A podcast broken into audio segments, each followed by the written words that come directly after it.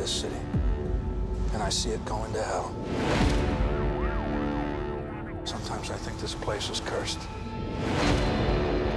But I won't let it fall apart without a fight. Citizens of Gotham, we will not, we cannot let these killers and these robbers and these rapists and these thugs win. Not on my watch.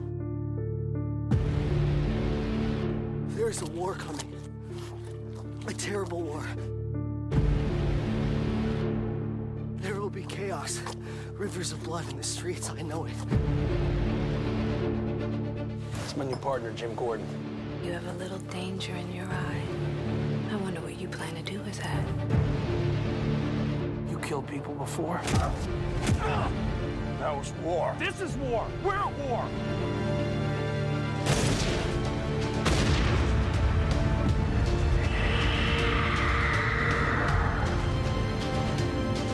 Your name? My name's Bruce Wayne. I promise you, I will find the man who did this. I'm learning to conquer fear. Fear doesn't need conquering. Fear tells you where the edge is. Somebody has to take over. It might as well be me. Gotham is on a knife edge. This is not a city for nice guys. Go, bro, shoot!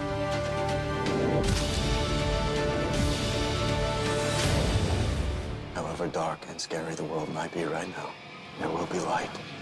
There will be light. Bruce.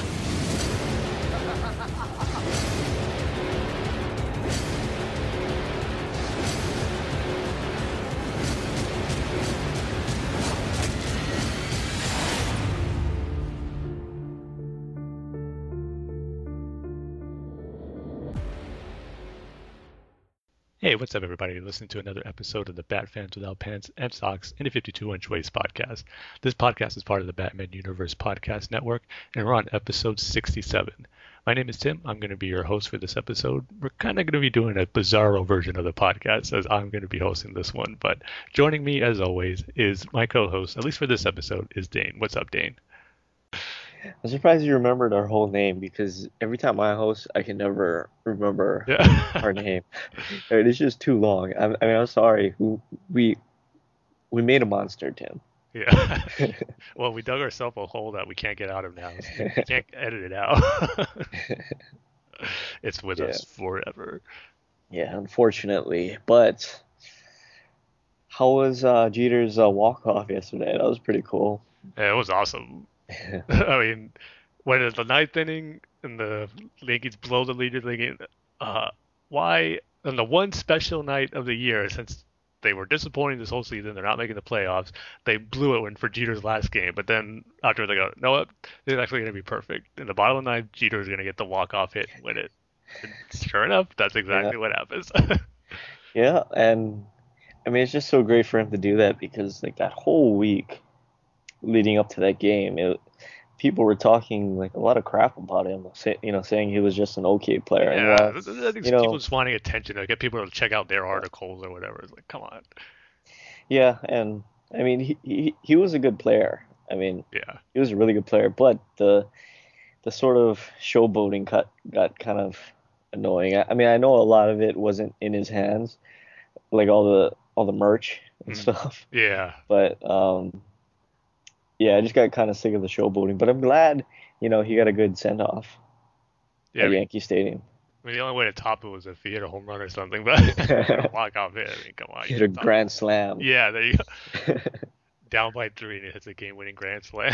you know, he only has one grand slam in his career. wow, really? Yeah. It was against the Cubs, I think back in 05 or something like that. Mm. And he's never finished uh, first for anything, has he? No, just rookie of the year. But Yeah. came and in he's second. never been uh, MVP, Yeah, right? just came in Yeah. second in 2006. Oh, yeah, he almost got it then. Yeah, well, he should have got it. no one's gonna remember Justin Morneau 20 years from now. Is he even still playing? yeah, he's on the Rockies. Oh, Sorry if I offended any Twins fans listening who love Justin Morneau. oh man. But yeah, it was a bittersweet moment, I guess. Like it was an awesome way to go out, but at the same time, that's it. No more Derek Jeter. This- Well, technically, yes. I mean, he's gonna play at least one more, right?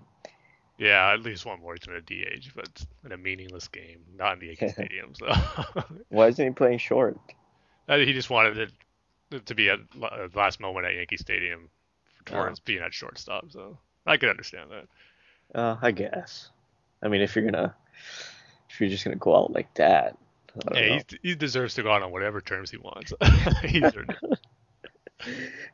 I wonder how much money he's made the Yankees over the past what, 20 years. yeah, that's a good question, man. I wonder if it's a billion. I mean, it has to be at least. I mean, it has to have passed a billion because all the merch, Merch, And- ticket sales. yeah, ticket sales, um, promotions, right? I mean, um, like let's say Nike sponsored him. Don't the Yankees get a cut of that too? Uh, I'm not sure on that. I don't know if it's just a player thing or if it's the team gets. I'm sure it's that's what's all worked out through the players union or something. But Yeah, yeah. whatever, how it much- it's a lot. yeah.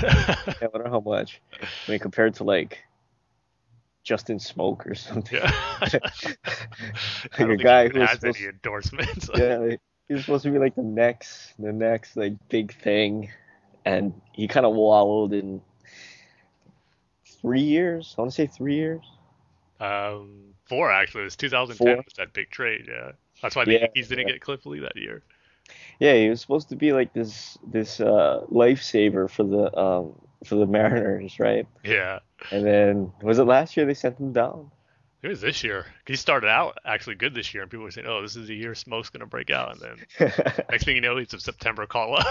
well, maybe, maybe, maybe next year, his fifth year. if it's not next year, it is fifth year. It might be time to move on. Might be time to trade. yeah, I don't think he's gonna have a Derek Jeter moment. the Yeah, last day of his career. Yeah, I don't think so. But anyway, oh, I'm not the host. yes, I, we're in the Bizarro podcast. You, you, but you sort of still lingering in the normal world, so it just in you to transition to the next one. But I should say, like, right up front here, I was wrong. I was pretty wrong. Um, Arrow is a good show. Yes, it took you two seasons, but yes, you're finally with Yeah. me. Well, I'm still on the first season, and I got the the season season finale spoiled for me thanks to Wikipedia. Uh, wow, what'd you look on there for? Yeah, I know. I don't know why I did it. I I really don't know why I did it. I was just curious um, about like everything about that show. Um, and unfortunately, I read the cast list, Mhm. and Tommy. Spoiler alert for those who haven't seen it. yeah, if you haven't seen it, uh, skip ahead a little bit. Tommy dies, right? Yeah. Uh, uh, so so hopefully it's not going to be another season, like half a season of Laurel and uh, Ollie. Oh, we can't be together, sort of thing, you know?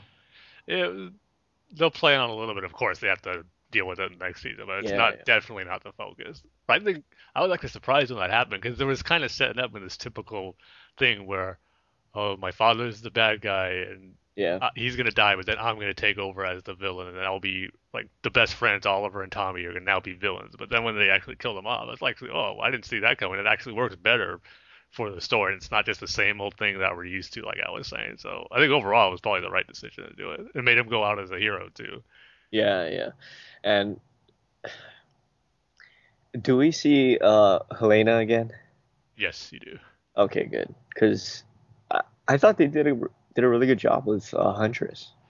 The season two or her appearance in season two, not so much in my opinion. Oh. You'll see why. Okay.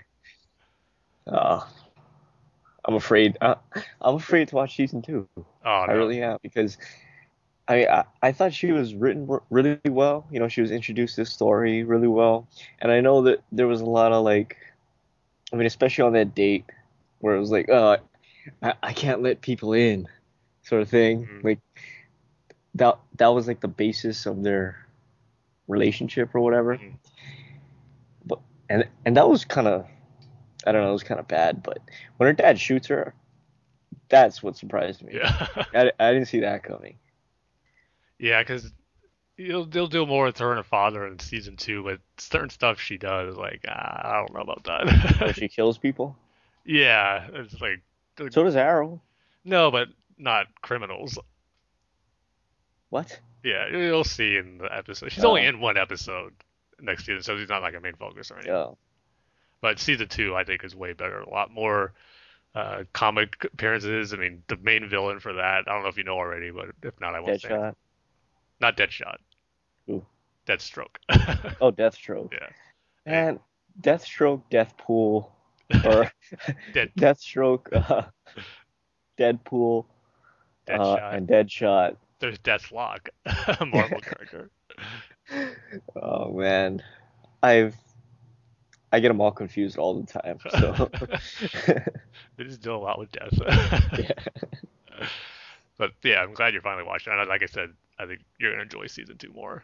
yeah, you know what? It's a really good show. I um It's not. It didn't turn out to be Smallville for you, like you were afraid of. yeah, I was afraid it was gonna be Smallville, and it wasn't gonna be about. I mean, it was gonna be mostly about you know what Clark does, or what Ollie does when he's not Green Arrow. You know, Okay. that was gonna be one of those things. But they seem to know the balance. It's like I wonder if they could do an episode where Arrow doesn't even show up. Like it's just I think they could Ollie all the that, time. yeah. Yeah, yeah. But like from what I can tell from the first half of this first season, because I'm at the episode where uh or I just finished the episode with the fireman. Okay. Yeah, yeah, and Well, you know, you know who that character is supposed to be, though, right? Firefly. Yeah. uh, Yeah. I mean, it's blatantly obvious. Yeah. um, it seems they, they seem to balance Ollie, you know, as himself with with Arrow and with the the flashbacks on the island. yeah. So so let me ask you, Tim, without giving me any spoilers, Okay. is that story on the island finished? No, it is not. Not by a long shot. Oh, okay. Dang it. It's because like they keep on like adding things to it. It's Yeah. like okay, this oh, this uh, Chinese criminal takes you in, and then oh, you get kidnapped, and then oh, you uh, you get rescued or whatever. It's like like he's your friend, then he betrays you, but then he saves you again. yeah, it's like, oh god, Yeah, just wait till season two. Yeah, it's a long way from being over. But they're gonna switch things up for season three as far as the flashbacks, which again I won't spoil for you, but it's gonna be a lot different than uh, what you're gonna see, what you saw in season one, than what you're gonna see in season two. oh But it's, it's funny because certain times or certain episodes you're thinking, oh man, the flashbacks are actually uh, more interesting than what's going on in the current timeline. You're thinking, oh, let's focus more on the flashbacks.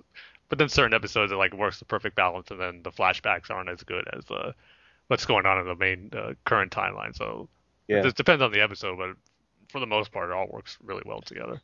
Yeah, and I have to ask, is it always raining when when Oliver goes into the um his his warehouse? is because like the, there's always a background of like water. I mean, wh- what is that? Is that like sewage or something?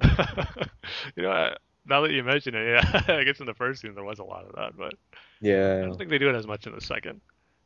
Oh yeah, and by the way, spe- speaking of uh Helena, Mhm. I I thought she was gonna betray him and um tell everybody who he was. Uh, But I was like, ah, you can't Oh, have that so early on in this series.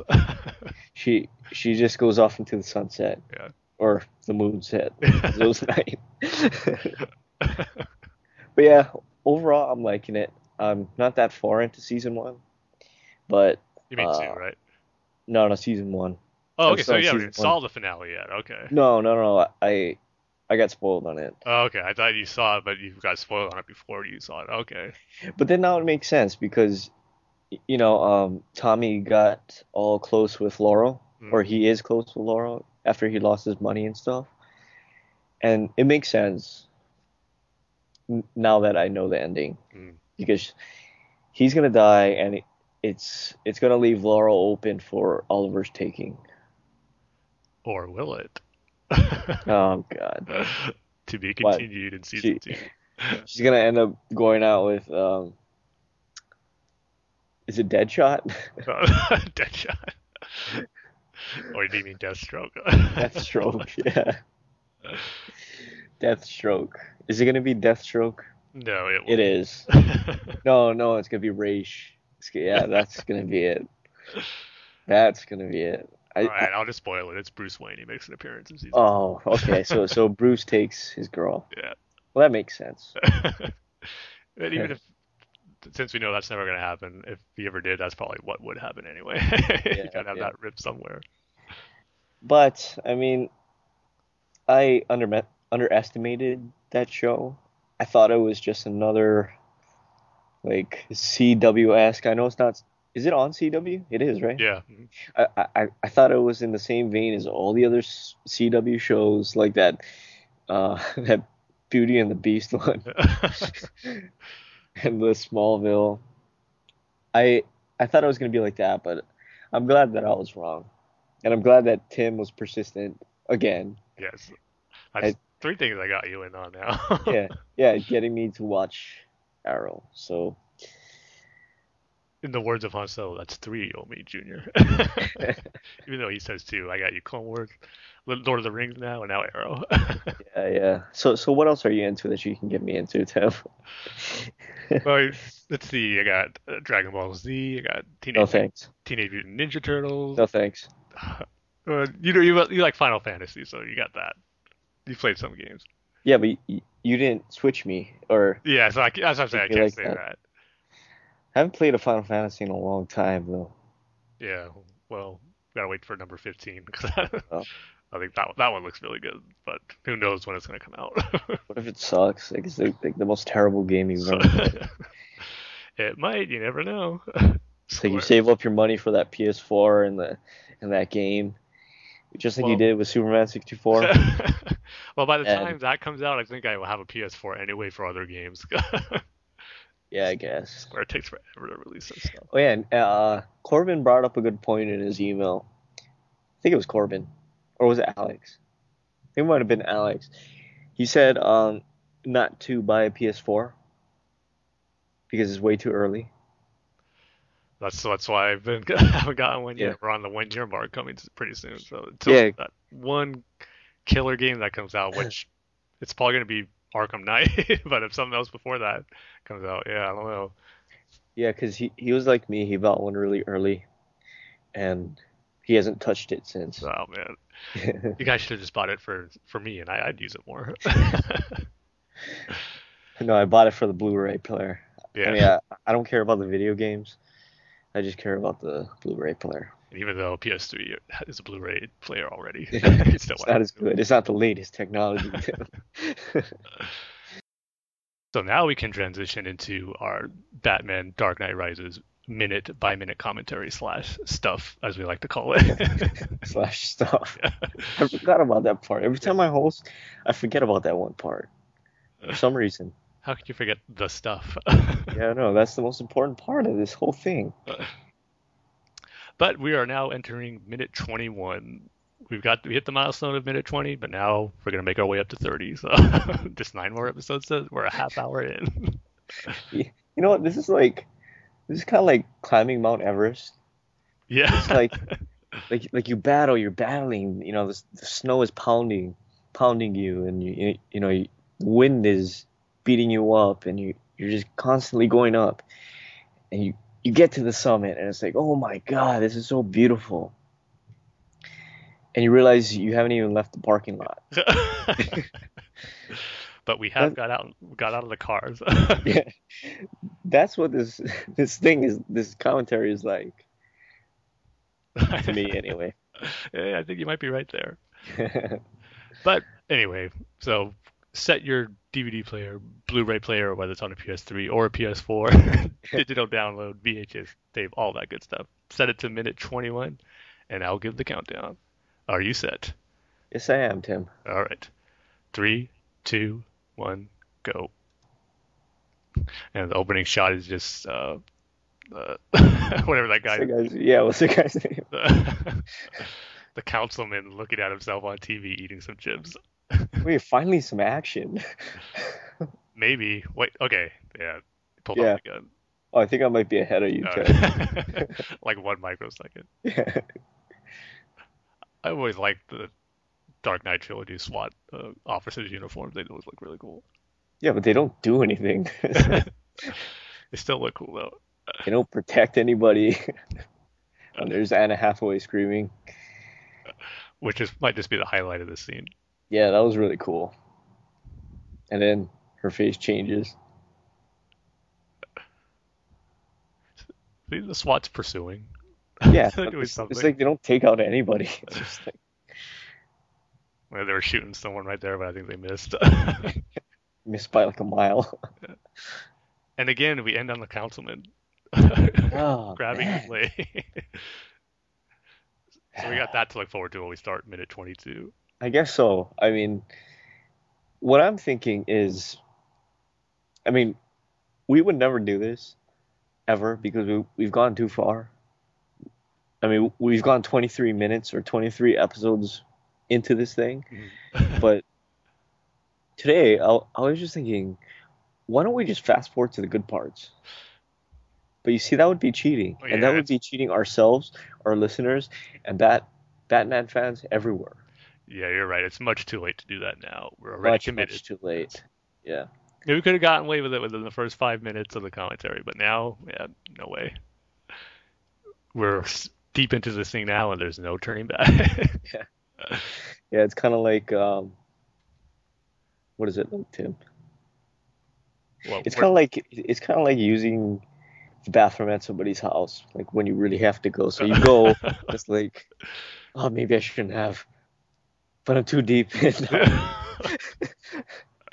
turn around. we always gotta throw in the bathroom analogies. Yeah, it's what makes bad fans without pants and socks and 52 inch waist. Bad fans without pants and socks and a 52 inch waist. That's what makes our podcast our podcast. So. Yes. bathroom references. we always have that. But Yeah. anyway, moving on to our featured topic. We had it was a big Batman week this week, as probably since because I don't really want to count the Birds of Prey TV show as a Batman series, but maybe since the Ba- 1966 Adam West Batman show, we got our first Batman centric, well, not Batman centric, but a show with a bunch of Batman characters in there as Gotham premiered this past Monday. And so we're going to be giving our review for it. And we said how much we were anticipating it in previous episodes and kind of expressed some concerns of what we were afraid might happen with it. But now it's time to give our opinion on it that we've seen it, it's aired, and well, if we're looking forward to new episodes or not now after we've seen it. So, Dane, I'll throw it to you first. What did you think of the pilot of Gotham? Um, well, first off, I should say right up front, I, I liked it. I thought it was a really good show. Oh, yeah, It's I'll throw to- in there too. Yeah, we're going to go into spoilers also. so if you haven't Oh, seen yeah, this yeah. episode yet, we're going to talk about anything that uh, we felt should be discussed, whether it's spoilers or not. So it's, the warning's out there. Yeah, and I mean, even though it's really hard to like, it's really hard to judge a show based on solely on the pilot, but I, I gotta say I liked it. I really did. Um, you saw it before I did, right? hmm You saw it when it premiered. I saw it when I well, when it went on Hulu because I don't have cable anymore. Um, but you said something about there being a lot of villains, and that got me scared. And I was like, "Oh no! Don't tell me they just littered this whole this whole show with with Batman villains." And while there were a lot of villains in there, I thought they did it really in, in a smart way. You know, it's it's Ivy when she's a girl, Catwoman, which kind of didn't make any sense why she was in in this episode, but I mean, I guess she had to see the the Wayne murders, right? Yeah, and I'll get into that when I give my opinion because that's something I wanted to talk about. Yeah, yeah. So, I mean, in the end, I really liked it. I I didn't didn't think I'd like like um what's his name uh, Penguin. Uh, I just thought I had enough of him. and it's like, oh my god, what are you doing? But I like the actor who played him, and I I liked how he was written. The only thing that really kind of made me feel weird was uh, Edward Nygma, Riddler. hmm So that means he's like in his 60s when when Batman shows up. No, not 60s. No, no way. Like, He's, late he's probably early, probably maybe mid 20s when we saw him here. And then, Really? Yeah, I Because he looks older than that. To me, uh, at the oldest, I think maybe 30. I Uh, think in 15 years is probably when you'll see Bruce as Batman, so he'll be like mid four, like 40s, something like that. I would think. Yeah, I mean, I guess, but I like how they're using him in this show. You know, he, he he's part of GCPD, but I think the the best character in this show has to be Bullock because he wants he's just one of those characters that wants to do, to do the right thing, but he doesn't do the right thing. He can't do the right thing, and he's torn, especially the second half of uh, the pilot episode, which to me was what really made w- w- was the big payoff Yeah, because I totally agree. you know, like the first half was kind of your standard, introduce the characters, the Waynes get murdered, which we've seen thousands of times. And to me, the second half is where the show comes into its own. It's, you know, corrupt Harvey, you know, try, trying to do his job, but being weighed down by, you know, the mob, essentially. You know, Fish Mooney, terrible, terrible name, by the way. yeah. Uh, Jada Pinkett Smith was good though. I'll say that. Uh, and you know Falcone, who they call Falcone, by the way. Yeah, that kind of threw Which me off a little bit. Yeah, I was like, wait, wait, who? Who? Who's the mob boss? But but I'm glad we got to see him. I mean, I wasn't following the show that close, but I was really surprised to see him in this episode, or in the show at all. Hmm. I, I thought Fish Mooney was going to be the big mob boss, but it was great to see him. Um, and of course, the scene on the docks with the Penguin, Gordon, and Yeah, that was uh, Bullock. That's that was the big payoff. I mean, the acting was superb in that scene by all three actors, especially uh, Ben McKenzie. And I think Ben McKenzie kind of nailed Jim Gordon. I think he did. yeah. I, I don't know about you, Tim, but I think he did. And of course, you know, Donald Logue as Bullock was was perfect. I mean, I'm a fan of Bullock. I've said it on this podcast before, and to see him on the li- uh, in live action was awesome. And he's written so well in this show and in the pilot episode. Um, so yeah, for me, this show was good. I mean, it's it, it's a good show. I, I don't know if it's great yet because we've only seen one episode, yeah. but to tell still, yeah. yeah, it's way too early to tell. But um, the only question I have is, what are they gonna do with Babs? Or sorry, Barbara Senior. Yeah. Well, obviously they're gonna play something with her and uh, Montoya having a past relationship. Yeah, Yeah. Oh yeah, Montoya. I, f- I totally forgot about her. Uh, I I liked how she was. too. That was cool. I, I wasn't Yeah, yeah, to yeah. be in there. I mean, I think I've heard about Montoya being in there, but when I actually saw her, oh yeah, I forgot she's in. Then Allen too. Like, oh yeah, that's cool.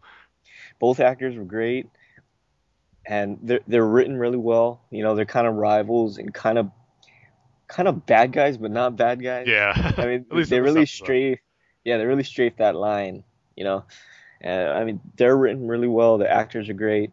Um the only thing i'm wondering about is like i said barbara. I mean yeah it's going to be that montoya thing because it seems like they have some kind of past relationship. Mhm. Um, And plus, you know, I- uh, yeah. Sarah Essen's supposed to be brought in later on too. You know, that's gonna Oh, yeah. mention things. I wonder if they're gonna go that route though. Do you think they're gonna I think they really really? Yeah, I think they will. uh, Give it that little year one vibe to it also. Even though they're not, she's not, uh, Gordon and Barbara Yeah. aren't married yet, but just to have, I guess, maybe a little nod in there to the year one storyline, they'll have it before they're married. yeah, and I, I have to say my biggest fear for this show was that it was gonna be Batman Begins, not you know Batman, you know beating up bad guys. I thought it was gonna be about that first half of that movie Mm. when Bruce was a kid, and I'm so glad that they did their own thing with it. You know, they changed it up a bit. Yeah. I'm so glad they they just didn't straight out copy it. And then once they copied it, they built their story off of that. I'm so glad they they did their own thing. I mean, you can only do the the Wayne's murders one way, you know, somebody shooting the parents, but I'm so glad they did their own their own sort of thing. But I do have a couple of questions though, uh, just random stupid questions uh, that have nothing to do with anything. Um, but you know that one scene where um, Ivy's dad is is being chased by uh, Gordon. Uh-huh.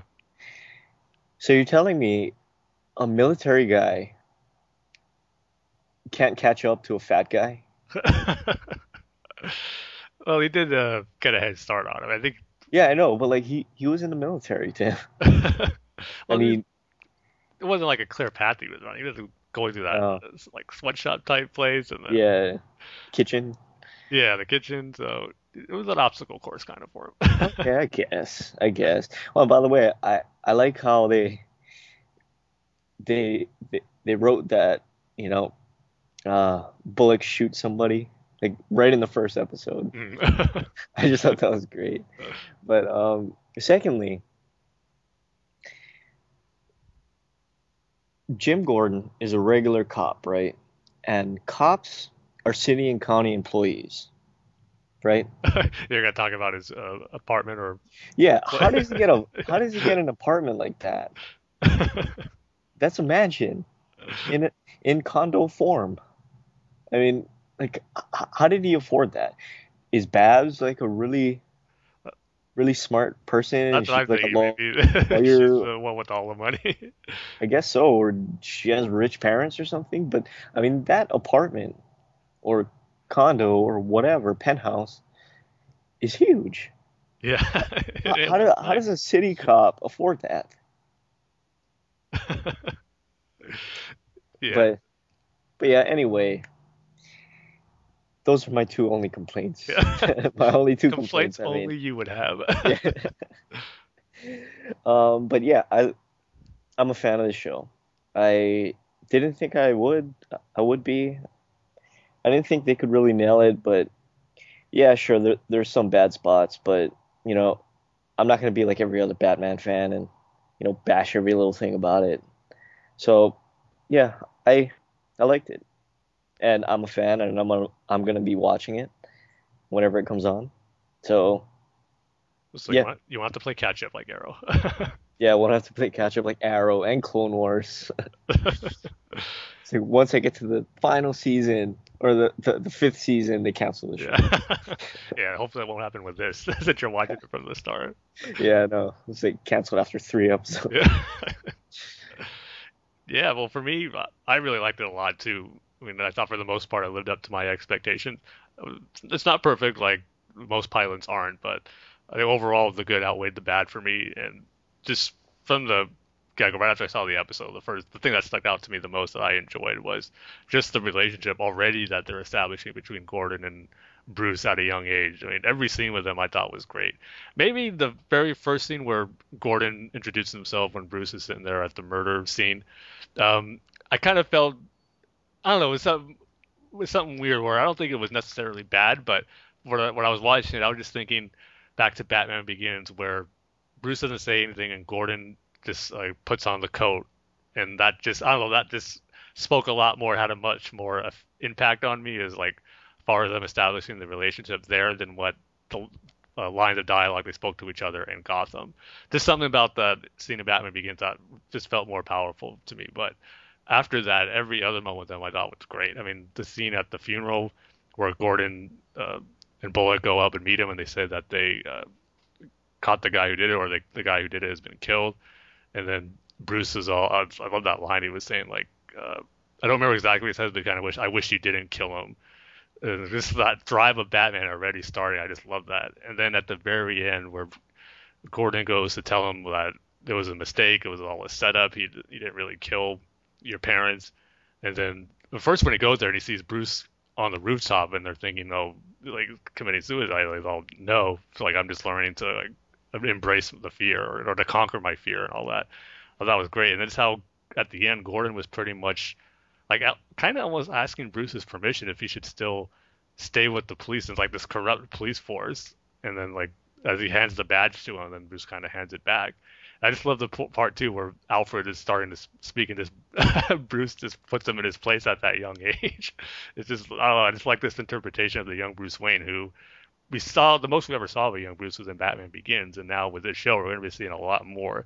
And I really like what they're establishing with like, the young Bruce in this series, and then how they're going to incorporate his relationship with Gordon. So all that stuff I thought felt they knocked out of the park. I just loved every moment with them too. So I just can't wait to see more of them in future episodes. And I, it's funny because remember when we were talking about how we're kind of worried that oh this is when it was announced that young Bruce Wayne was going to be a series regular. without oh I just hope it's not going to be where like he helps Gordon solve cases and he's going to be like his secret partner, like young little detective or something like that. But no, it looks like they're going a totally different route, which is great. Where it's even the previews for the next episode, they show Bruce already kind of doing some training on his own, which is pretty cool. So the Bruce and Gordon stuff was awesome. Both actors did a great job. Like I said, Ben McKenzie. I mean, I was a big fan of uh, his casting choice when it was first announced. I loved him on Southland, and then to hear that he was going to be Gordon, just I felt perfect. And I thought you were going to say the OC. Oh uh, no, I never saw an episode of that. Don't lie, Tim. I know what was your your favorite show back in the early 2000s. You know, George Lucas was actually on an episode of the OC. Really? Yeah, it was like when Revenge of the Sith was coming out.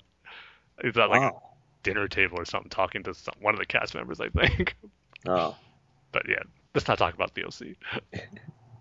so yeah, but another thing that stood out to me too was the actual Gordon or the Wayne murders, where that's how this series pretty much starts. And I kind of knew that, but the thing that got me, which you alluded to earlier, was that Selina Kyle was there when the Wayne murders happened, she saw it all just like Bruce did.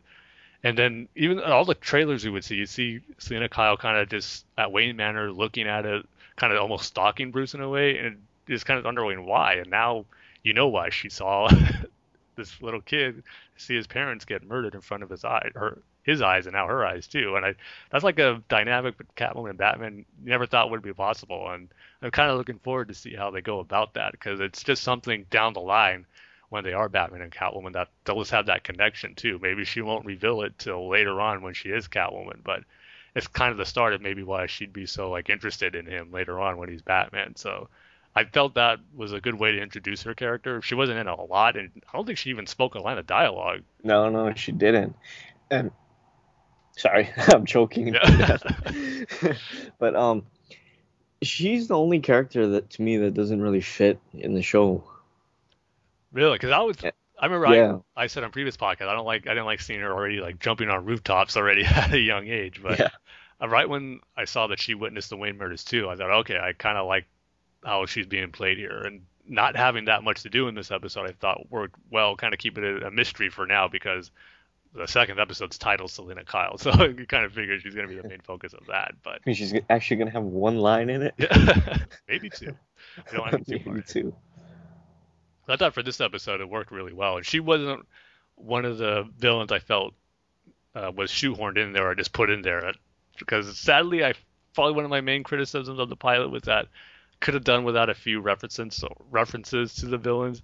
I thought they were just kind of okay. Here they are. This is fan service. The big one being uh, Poison Ivy or Ivy Pepper, as she's called in this uh, version. But I thought nah, I didn't really need that. Really, really, because I, I thought she was the only one.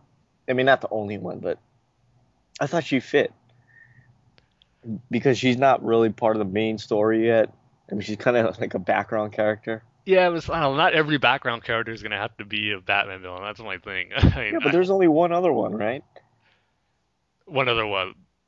Background villain that didn't really have anything to do. Uh, yeah, well, that brings me to my next one, the Riddler. And this one, I'm kind of torn on because I like kind of what they're going with him, being someone who's already working with the Gotham Police Department, and his dialogue that he had with uh, Gordon and Bullock was really great. But for this particular episode, I just felt like it was another one. Okay, here's the Riddler. We got him in there. We got Poison Ivy in there. We got Catwoman in here.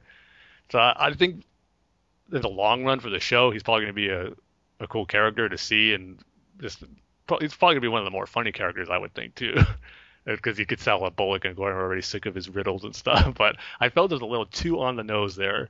It was like, okay, yeah, we know it's the Riddler, but okay, yeah, we see what you're doing there. But those two, Poison Ivy and Riddler, I felt the ones that didn't need to be in this pilot episode per se. But like Catwoman worked.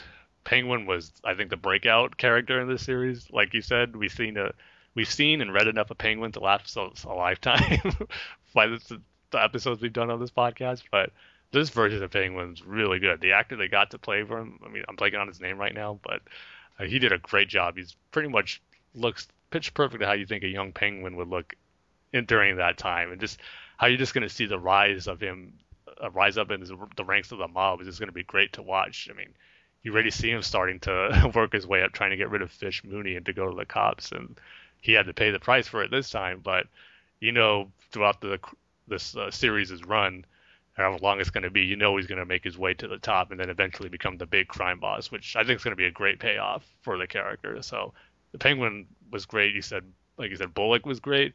The only thing is, at the end, you know he's a good cop, but he can't do the right thing, like you said.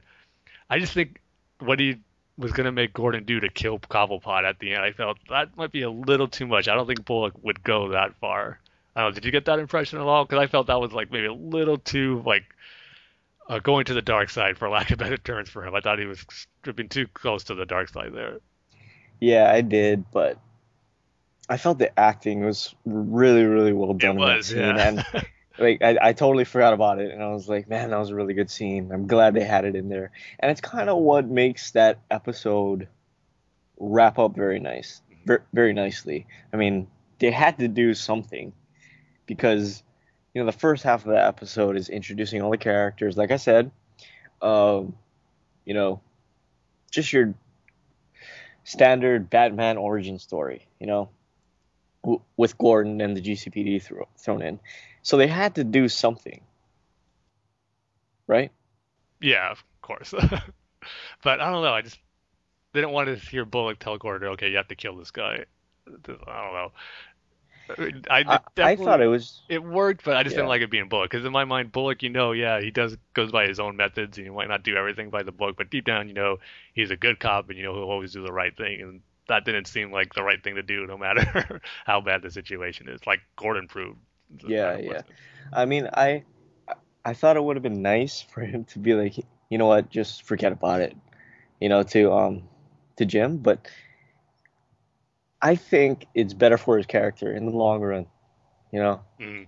That that's true because then Gordon, you know, it's yeah. probably going to rub off on him to do more good. Yeah, yeah, and I mean Gordon is already that annoying good person. Mm, yeah. so I think he's going to have to be doing more what Bullock did to him. You know, another nitpick I had, I mean, was that this episode started off great with the Wayne murders, but I thought Gordon's introduction. I don't know, it didn't really work for me where he was already there established in the police department and just kind of show him how like he's the brass young cop kind of doing things where that's not by how he should be where he takes out the guy holding the gun on the uh, police officer then Bullock kind of yells at him for it where you should just shoot him and all that. I don't know, I just kind of was maybe I was hoping or wanted it to be kind of more like the year one style where you see him like coming back to Gotham for the first time, like his first day on the job on the Gotham City Police Force, instead of him already being established there. I don't know. For me, it just sent like I don't want to say rush, but it kind of threw you in there. I think too fast when I had the first scene with Gordon. Did you feel that way at all, or is it just me? Yeah, I felt I felt the same way, but I think they kind of had to do that because they had to like rush rush through all that to to get to the yeah to to what they want to do. You know, it, I mean, it can't be you know Gordon's the new guy. I mean, he is kind of new. Yeah, that's why I kind of thinking oh, they should have should just made it his first day or something like that. But I don't really think that could happen on his first day, and I think they just wanted to go past that instead of you know this is this is his first day, this is his desk, this is where he yeah. sits, you know, sort of thing. You know, let's just get all that out of the way and let's go right into the action. Yeah, I can see that. Like I said, this is just a nitpick I had where I just felt we were just thrust in there in that moment a little bit too. So is this the new? Is this the new Batman ears? Yeah. His ears are too short. I'm not gonna complain about no mustache though or glasses because you know that's coming down the line.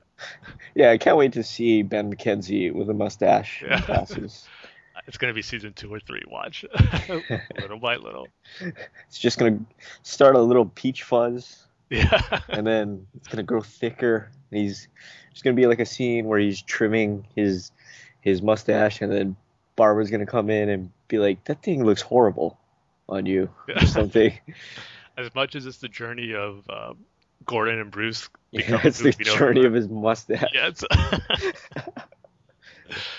see, see right there, right there, you can be, you can be at the first day of his mustache. Yeah. Maybe he's already growing it. Who knows?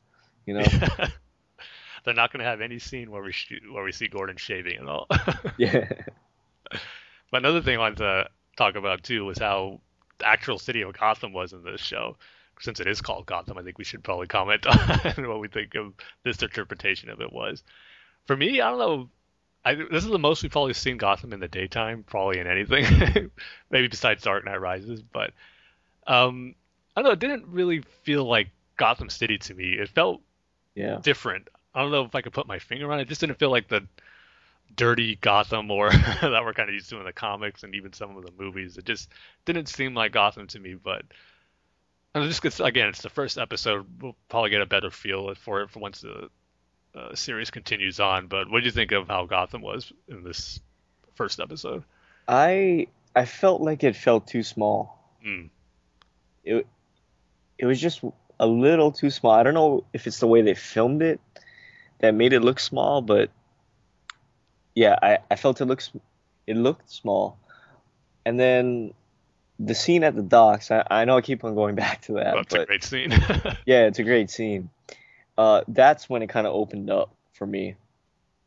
For some reason, I don't know why, but maybe it was because it wasn't the city. You know, it wasn't buildings and stuff. It was a dock with water, and then, you know, when Penguin Penguin comes back up out of the water, it's kind of like a an undeveloped area yeah, with the guy fishing, and he kills him by the way, which is really really creepy. all for a sandwich.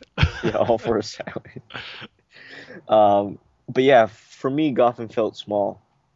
Um, but this is this is the first episode, and I mean, how how much can they show? Yeah, and plus too, I gotta remember also, this is a time period before Gotham really becomes the Gotham that we know about. And there's certain lines of dialogue where characters say, "Yeah, the city's going down," and like there's a war coming and all that. But Yeah. I gotta keep in mind that the Gotham we know about is not coming till later on when Bruce is Batman. This is kind of the beginning of it. So Yeah, and speaking of Gotham, did did you see the the uh, monorail or the train? I don't think I picked up on that. Yeah, it's in the opening shot of Gotham. Like it's like a flyover. Hmm. You can see the train go by. I'm just wondering if that's like a a nod to the Nolan movies because that was a big part of the Nolan movies. Yeah, you can't help but think about that. Yeah, yeah. Train, but I didn't notice it. But maybe I'm just looking too far into this show. kind of like the Killing Joke, which turned out really bad for me. So but maybe I should just shut up. don't want to dig yourself into a deeper hole where you'll be put in the trunk and someone will be forced to shoot you. Yeah. And then just drop me in the water Yeah. and fire a gun right next to my ear and deafen me in my ear. hey, Penguin played it off real good though. There wasn't no delay. Right when the shot fired, he fell right into the water. Yeah, yeah. Like, wait, wait, what? What's going on here? Oh, I jump? Oh, that's right. yeah. yeah, he didn't do any of that. Like, you didn't shoot me. Oh yeah. And Bullock comes and fires his gun into the water. yeah. There's a much better penguin in the water sequence than what we got in Batman Returns. Where penguins come and drag him in there. that was creepy, by the way. Yes, it was. He's got all that black stuff oozing out of him. Yeah, and his face, too. Ugh. And then when you see him actually sinking into the water, like Yeah, yeah. Yeah, that's what I mean. Like, when he's sinking into the water, you can see his face. And Yeah. like, ugh.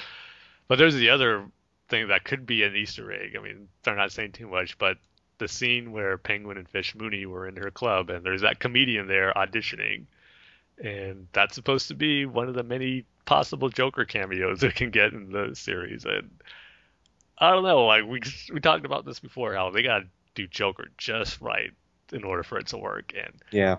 I, I would personally like to see where they don't use him at all because I like it where, for me anyway, him and Batman to be the same age or close around there. So I would think he'd be a kid at this time, like Bruce is. But the rumors that's going around, or you see, I don't know if it's a rumor or if the producers have actually said this, but there's going to be something where they're going to throw a hint of a Joker in several episodes where it might be a different actor or a different character, but that could give you hints that this could be the Joker. And I think that could actually be a pretty fun thing throughout the course of this season, anyway. Kind of putting things together. Oh, is that the Joker, or maybe that could be the Joker? Because as going back to the Killing Joke again, we know how he likes to. Oh God, Tim, don't bring it up. Just Well, don't you- bring it up. You just don't talk about it. Okay, I won't. I won't. Because you know how Joker likes to make up his different origin stories, so they that could be a pretty different way to kind of pay homage to that, where they're not going to say it's the Joker, but you can decide for yourself if this character in this episode will be the Joker, or then maybe two episodes later there's another reference where oh maybe that could be the Joker later on. So I think it could be something fun and different to have throughout the series' is run, at least for the first season. I don't know if they can keep that up for however long the series will last, but I don't know. I kind of like that idea. It grew on me as long as they never specifically say, okay, this character is definitely the Joker, and then later on you'll know that he's this one. I think it would be best if they stay away from that and just kind of have it be this fun little thing going on. Yeah, you see, I think if they do what you said, you know, just hint at it, maybe this is the Joker. I think it'll the the producers and the show creators and all those people are essentially shooting themselves in the foot because if let's say they do that at the end of the season if it isn't the Joker and it's just a bad comedian, Mm, people are going to be mad. You know, because you, yeah, you, know, you thread people along for the whole season, and it's not the Joker, then people are going to be pissed off. And like you said, if it is the Joker, and let's say he's in season two or something, right? Mm. They're going to have to nail it. yeah. I mean, if you think about any any iteration of the Joker, whether it's Heath Ledger, Jack Nicholson, uh, Mark Hamill, you you have to nail it. You really, really do. And all three of those guys nailed it. So it's it's shooting themselves in the foot, or it's like a double-edged blade. You know? Exactly. That's why it's best they don't actually do them at all. Just Yeah, throw just- these little Easter eggs or something. Yeah. Don't don't even touch it. At, at least for now. Maybe, you know, i if you're lucky enough to have a sixth season or something, you know. Yeah, just do, or if, if they want to end the episode like a Batman Begins, end, or end the series like Batman Begins, because they did say our goal is to have the uh, series end where we see Batman in the cowl with Gordon on the rooftop. Just do what they did in Batman Begins, have the Joker card or something. to me, I think that's as far as they should go with Joker. But another character I wanted to ask you about that we didn't really touch on was Alfred. What, how do you think Alfred was portrayed in this? Because this is a different Alfred than we see before in live Yeah. action. Well, I mean, he essentially has nothing to do in this episode. I mean, it's really hard to give any kind of opinion on him, but as for the actor himself and the how he's written, I mean, it, it's textbook Alfred. It's, is literally Alfred, uh, and the actor was good. Um, but I do like how he has kind of an attitude to him. Yeah. Yeah, yeah. Yeah, he was Yeah. actually yelling at Bruce for a little bit. Like I don't think we've ever seen that before. That- Yeah, yeah, that's interesting. That's that's interesting to me. And uh, I'm sure as we go along in this season and maybe the next one, we're gonna see more of him. And I, I, I just hope they just build on his character and make him something different rather than, you know, the guy Yeah. that brings brings Bruce a sandwich or something. You know? Yeah, I kind of got a year one vibe from him, or not year one two, um, Earth one, uh, Alfred from Geoff Johns the story, that more hardened Alfred, the more, Yeah. more veteran types. Kind of got that vibe. So you might see a more. Of course, you're gonna see the loving father figure Alfred, but you might see a more like harder Alfred on Bruce too, which I think, like you said, is gonna be good because it's different. I gotta say, one of my favorite moments though was when uh, Alfred arrives on the murder scene after Gordon was talking to Bruce, and Bruce just runs just up say him. that. Yeah, hugs him. That's the thing, because we've hardly seen too much of the aftermath of the Wayne murders at Yeah. the actual crime scene. It's usually at the police station or nothing at all. So I thought it was really cool that we got to see more of what happened at the actual crime scene with Bruce and Alfred. I think the only thing that could have made it better if Leslie Tompkins was there. Yeah, and did you think it was odd that uh, Gordon promised Bruce that he was gonna find his parents' killer? A little bit, yeah. That's kind of one of Yeah. the things where I felt it didn't have the same impact as me as far as like what happened in Batman Begins. I don't know, just something about it just didn't maybe work quite as right as maybe they intended. But then later on in the episode, I do like that motivation that Gordon has to find the par- Yeah. Bruce's parents' killer, and like that kind of weighs on him, and you know that it really did when he went back to tell Bruce no, it was actually all a setup. So I do like how it played out at the end of the episode. I just I don't know maybe how it was the dialogue that was written just didn't work right. I guess I don't know. Just something about it didn't work as good as it was intended to, in my opinion, anyway. Yeah, but it kind of pays off because, you know, uh, Gordon kind of relates, tries to relate to Bruce and tells him about, uh, was it his father? Yeah. mhm. Yeah, yeah, and, and tries to relate to him, which I thought was was a nice touch, Yeah. and that that sort of, you know, builds their relationship or starts their relationship. Yeah. And- I'm sorry. Go ahead. Yeah, No, I was just gonna say that I I really like how how they're playing that relationship between Gordon and Bruce. Yep. You know, it's not like like we were scared of little Bruce helping you know Gordon solved the big case or whatever. It was it was more of a I want to say like a mutual respect for each other. Mm, yeah. Kind of like they were on the same level. It wasn't Gordon looking down on Bruce as a, as an adult. You know, it was kind of. I mean, especially like that scene you mentioned. Um, you know, at at Wayne Manor where. Uh, uh, Gordon gives Bruce his badge, and then you know Bruce picks it up and re- gives it back to him. You know, it's it's kind of like a mutual respect kind of thing, and in a sense, Gordon is kind of looking to Bruce for approval, Yeah. which which is really really nice. Yeah. It's just because it's just really cool knowing that the relationship they're gonna have later on is Batman and the Commissioner. That's what helps. Like it gives you those goosebump moments when you see stuff like that in this episode, where like, yeah, this is all building up to that. It just makes it really cool to watch, and pretty much what has me most excited for future episodes, seeing more stuff like that. And just going back to the point we're talking about his uh, line to Bruce when at the crime scene saying he's going to promise it. I think a lot of this episode for me was that there were certain things in the first half where it was like, mm, I don't know about that, we'll see, or I don't know if I'm, I'm too crazy how this is going to work. But then it does pay off at, by the time it's over. The second half of this episode was really great. I thought it, most of everything clicked as far as uh, wrapping up the story for this first episode. And glad that they didn't find out who the real killer is for the Waynes. I mean, uh, maybe they'll go Joe Chill, but I'm kind of hoping they'll just leave it where it's just one of those things where it's unsolved. You never know who yeah, it is. yeah. And going back to the murder sequence, that was, I mean, I was curious to see how they're going to do it. Like you mentioned earlier, like there's not too many variations you can do on that murder scene, but I thought the way this this one's something more brutal, where the gunman got what he wanted, and then he still shot Thomas and Martha in cold blood right away, and then just him pointing the gun at Bruce, and then nothing scaring him off. He just puts it back and just walks casually away. That just had more of a disturbing effect on me than we've seen in previous uh, incarnations of that scene being done. Just that more more brutal in a way because it's like a no big deal to him. Yeah, to me, I don't think it gets more disturbing than Batman Begins. I just thought they did it perfectly in that one, where, you know, all of a sudden, you know, uh, Thomas Wayne is on the ground and and Martha is screaming like her head off, and then all of a sudden he shoots he shoots her, and then the screaming stops. I, I, I just thought that was great, but they, they did it really well in this one. Um, I don't know about the fake blood and the fake gunshot, which was really weird. that was that was kind of uh, maybe they could have spent a, just a little bit more money on that. But the one cutback they had to do.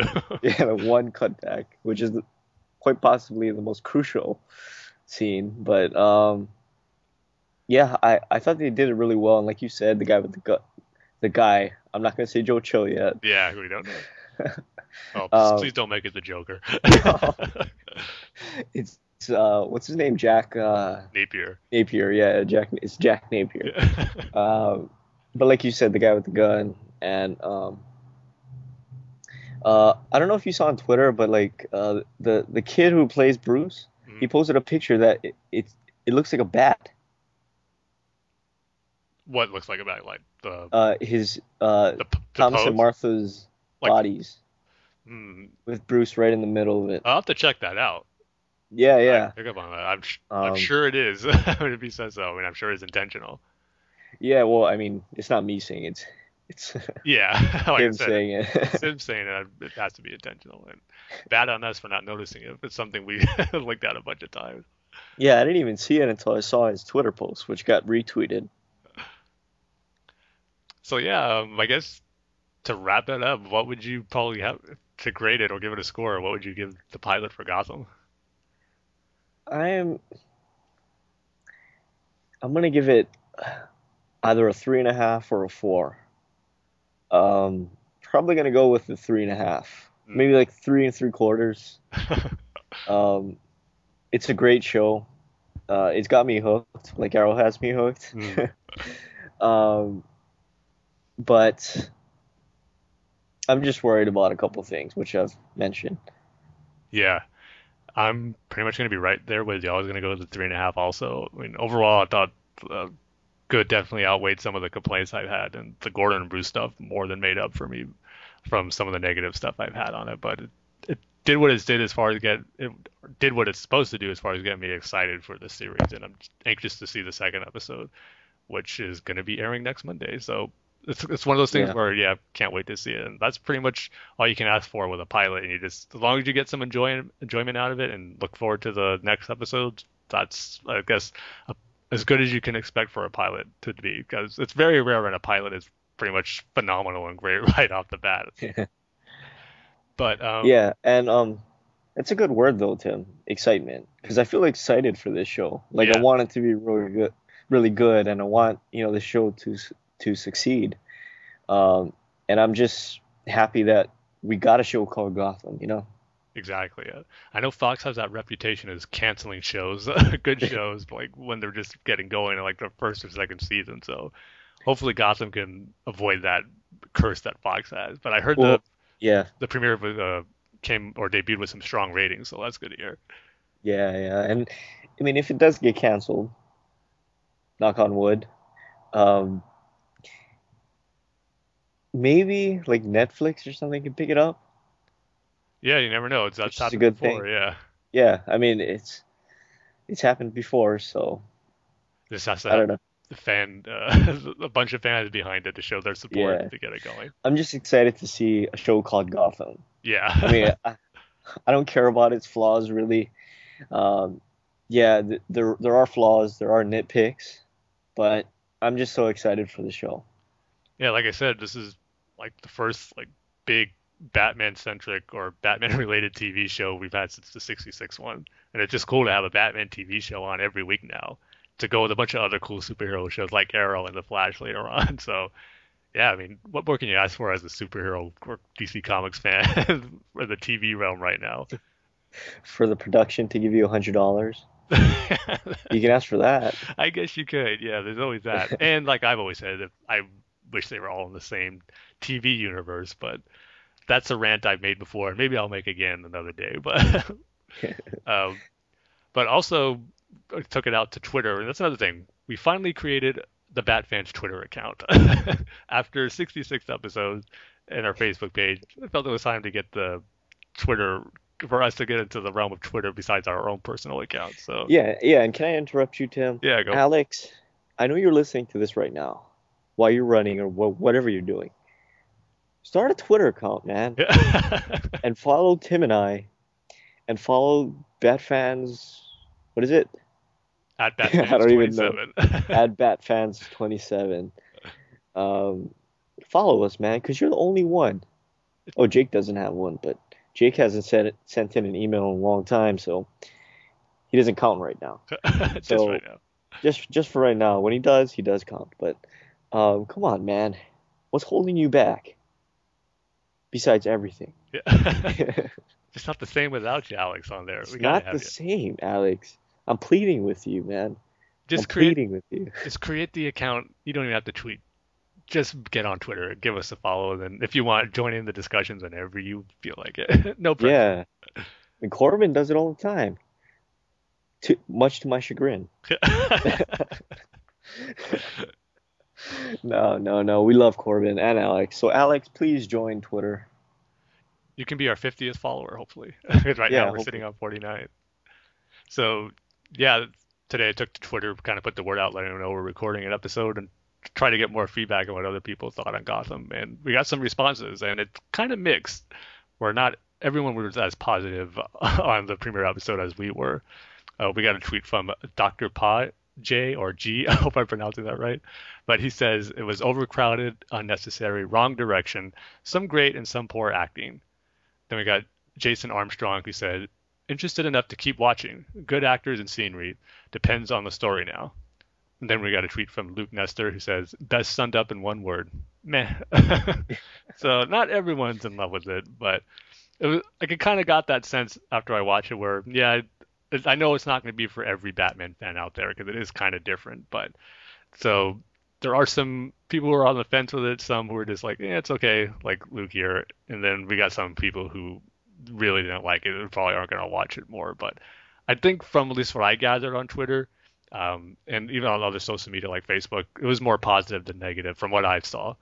So I think in the at the end, I think it's more it's more on the win side for Gotham as far as Batman fans are concerned. I mean, of course, you're not going to please everybody, but from what I saw, more people seem to like it than not like it.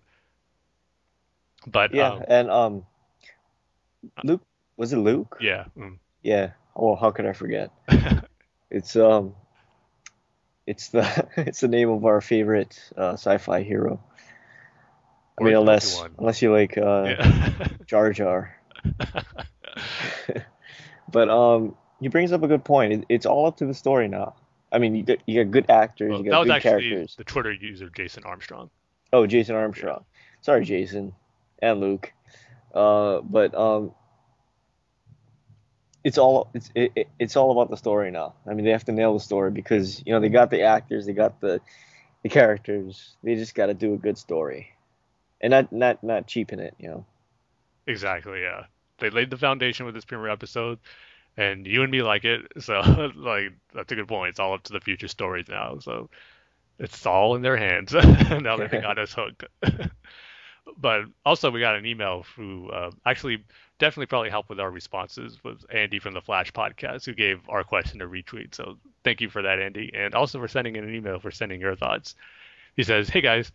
Hope you are both doing great, and I wanted to say thanks once again for letting me be on the podcast a few months ago. Had a blast. Now let's talk some Gotham, because holy awesomeness on a stick. Batman, was it great or what? I think they have created some fantastic, something fantastic here, as Gotham will give us a deeper look into these characters than we have before. It's so hard for me to pick just one favorite character, but aside from Bullock and Gordon, I think it's a tie for me between Oswald Cobblepot, Cobblepot and Fish Mooney.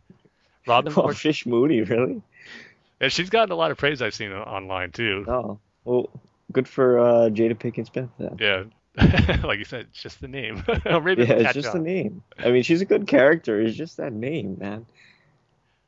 Because But I'd say uh, Robin Lord Taylor is one of the great castings of the year, and he makes me care about Oswald in a completely new way. I can't wait to follow his story throughout the whole series. Yeah, definitely agree with you there, Andy. I was really hoping to get some more Catwoman and Riddler action in the pilot, but there will be plenty of time for that. David Mazouz, I hope I'm pronouncing that right, was, a, was a great Bruce. Is it weird that even though we have seen the death of his parents so many times, this one was more emotional than the other versions because Bruce actually screamed. This kid is a star. Yeah, that's another thing that set it apart. The big scream he gives out at the end. Yeah, but like when you were a kid, Tim, have you have you ever screamed like that? I mean, like no, when at you were the same kid. time, I mean, Yeah. seen your parents. Yeah, yeah. hurt I mean, I get it, but it was just a, a little like, wow, what, where did that come from? it's But definitely warranted, that's for sure. yeah, yeah, it's warranted. He goes on to say, I also really dig Montoya and Allen, especially Montoya because I really love that actress. I think they are nice obstacles to Gordon and Bullock. Overall, the pilot was great, and I didn't have any problems with it. I can't wait to hear your thoughts about it. Your fellow DC podcaster, Andy B. Thanks for the email, Andy. And I think we're pretty much on the same page here. Besides, I think we've had a little more nitpicks than maybe you did, but overall, yeah, pretty much all the stuff you mentioned, we totally agree with, especially the Oswald Cobblepot thing, like we were talking about earlier. Just the character we probably were least expecting or looking forward to ended up being the best villain displayed on this first episode. And yeah, I'm calling it now. Uh, I don't know. I have to say it's going to be season one. We're going to see him take out Fish Mooney. I don't think she's going to be around for season two. Penguin's going to make his first big step into the criminal mob empire by taking her out in season one in the finale. Yeah, but I I knew uh, Andy was gonna like it because, I mean, he's all about those DC shows, man. Like Flash, Arrow, all the animated stuff.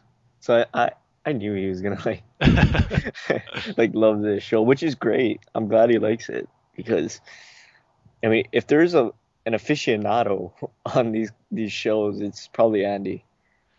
Yeah, that's Um, so yeah, Andy loves all these shows, and that's what kind of gets me a little disappointed. Like, it'd be so much better if all these shows were connected. I'm sorry. I mean, it's in the end, all that matters is that we get good shows. But I just think it'd be just a little better if these were all in one shared DC TV universe. And I could see this taking place in the Arrow universe, maybe at a, uh, years before, because I would like to think Batman and all Bruce and Oliver were around the same age as crime fighters. So, but I didn't get the feeling that it was so different from Arrow or probably what we're going to see in Flash. So that's always going to be a nitpick of mine. I should probably let it go, but it's going to be my own fault for maybe hindering me back a little bit from enjoying everything as much as I should. But it's just always going to be there. I just don't know why DC would go all out like Marvel seems to do with their shared universe, but I got to get over it. Maybe one day. just let it go, Tim. I know it, do- it does no good, really. Yeah, you're gonna be miserable if you keep on dwelling on that one thing. yeah, you're right. but thanks to everyone for responding to the tweets and Andy for sending the email. It's good to get some feedback on it. And like I said, even though it was mixed, it's still good to everyone voice their opinion on what they thought of Gotham. So, but in our opinion, Dane, to close it out, I think it's safe to say we thought the pilot was a success and we can't wait for more. Yeah. Um, and well, first of all, I should say thank you to Andy and everybody on Twitter. But um, yeah, it's, it, it's a good show. It's got me excited. Like I said, it's it's about the excitement, you know. And I'm essentially just glad we have a show called Gotham. Yeah. Yeah. if it's not going to be just called Batman, Gotham would probably be the next best thing. Yeah. Or Fish Mooney. Yeah. the Fish Mooney Chronicles. That's gonna be the spinoff. No, it's gonna be the uh, the um, internet. Um, what do they call those things? Internet episodes or Oh, yeah. yeah, like uh, like prologue episodes or something like that. yeah, yeah. What she did before she was in Gotham. Yeah, it's gonna be. We're getting the prequel to Batman, but then we're going to get the prequel to Gotham, where we'll see the origins of Fish Mooney. Yeah. But one thing that'll probably make me even more excited than a live action Batman TV show is animated Batman stuff produced by Bruce Timm. and we just got some cool news um, a few weeks ago, actually. I think it was on September 17th, where it was announced that we know there's going to be uh, the next slate of DC animated movies is going to be Bruce Timm's produced Justice League Gods and Monsters. But what's cool is that Warner Brothers just announced they're kind of teaming up with the the online distribution called I don't know if I'm going to say this right, uh, Makima or Machinima. I'm be- really bad with names on this episode. That's what I get for taking over as host for this one. Machinima, Tim. okay, there you go. I've never really watched anything on there, but I'm definitely going to be watching it now once this Justice League Gods and Monsters Chronicles, which is going to be three uh, miniseries. Like I don't know how long they're going to be. I think they said they're kind of going to be shorter than a normal animated series would be, but there's going to be three episodes, and it's going to tie into the Gods and Monsters movie coming out next year. And it's something different that DC's doing, but at the same time, I mean, more stuff to tie into these animated movies is great in my book. So especially one that's marking uh, Bruce Timm's return as a producer. So I'm excited for it. It's supposed to center on the. Uh, it's supposed to be one of those like parallel universe things where Batman, Superman, and Wonder Woman. They're like it's described them as being much darker versions than what we know. Kind of like the whole Justice Lords things again. But hopefully, I got confidence in that Bruce Timm won't make it too much the same as what we saw before in Justice League or in the animated movie uh, uh, Crisis on Two Earths. See, now I'm blanking on the name. I don't think that's what it's called, but I don't know. But it was it was one of those ones. But anyway, I'm excited that there's this tie-in that's going in towards uh, Gods and Monsters DVDs, and if it's successful, it'd be something cool for them to do for all their DC animated movies. I don't know if they want to have the budget to keep doing that for every single one, but it would be a nice tie-in. And I hear it's supposed to be more not like an animated show you would see on TV. It kind of be more in the movie realm where it could probably be a little more violent or more darker than stuff that we're used to seeing on a regular animated TV series. So I don't know about you, Dane, but I'm excited for it. It's supposed to premiere in like the spring of 2015, but it's just going to help get build hype for the new uh, Gods and Monsters animated movie coming out. And like I said, I just hope it's something that DC will continue if it is successful. Man, you you're just like the ultimate Bruce Timm fanboy, aren't you? I'll I will not deny it. Yes.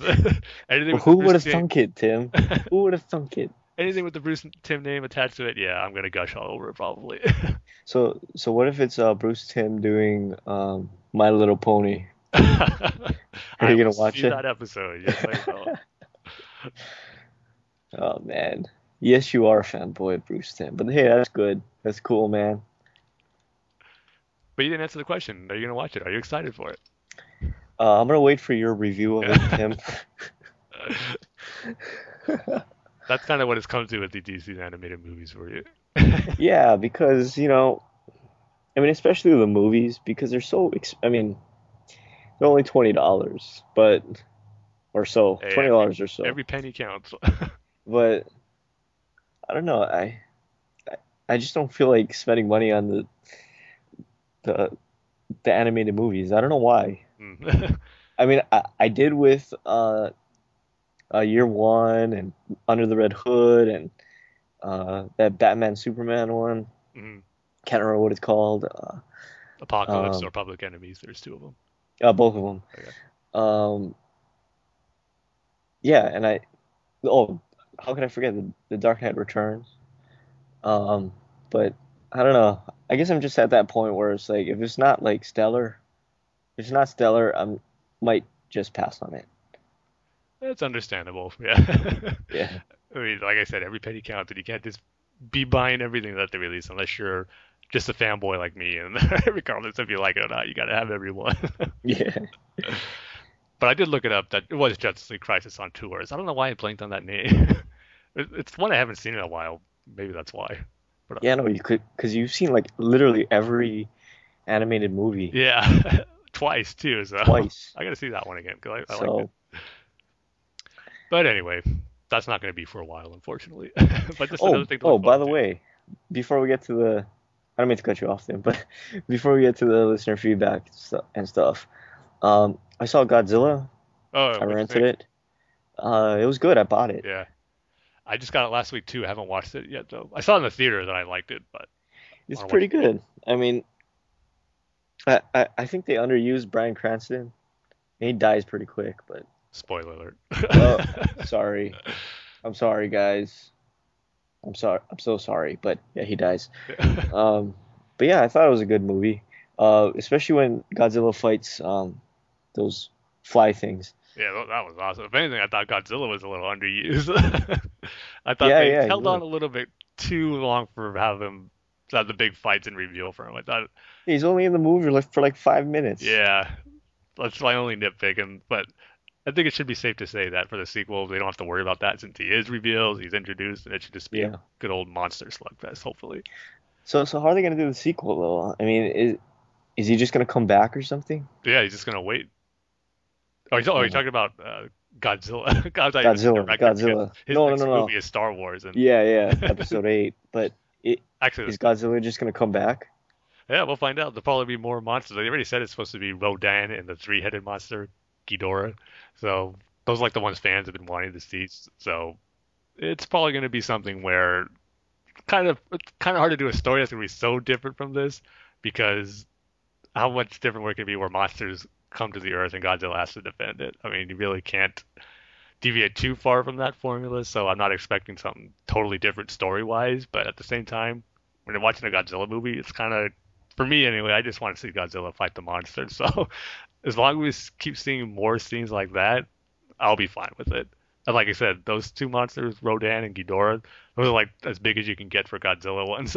I think actually they said Mothra might be in it too. So maybe it's going to be a team up, two on two or three on one, since like Ghidorah is a three-headed monster. the three Yeah. of them will have to team up. So who knows? I just want to see some more cool action like we got in the first one. That's long. That lasts longer.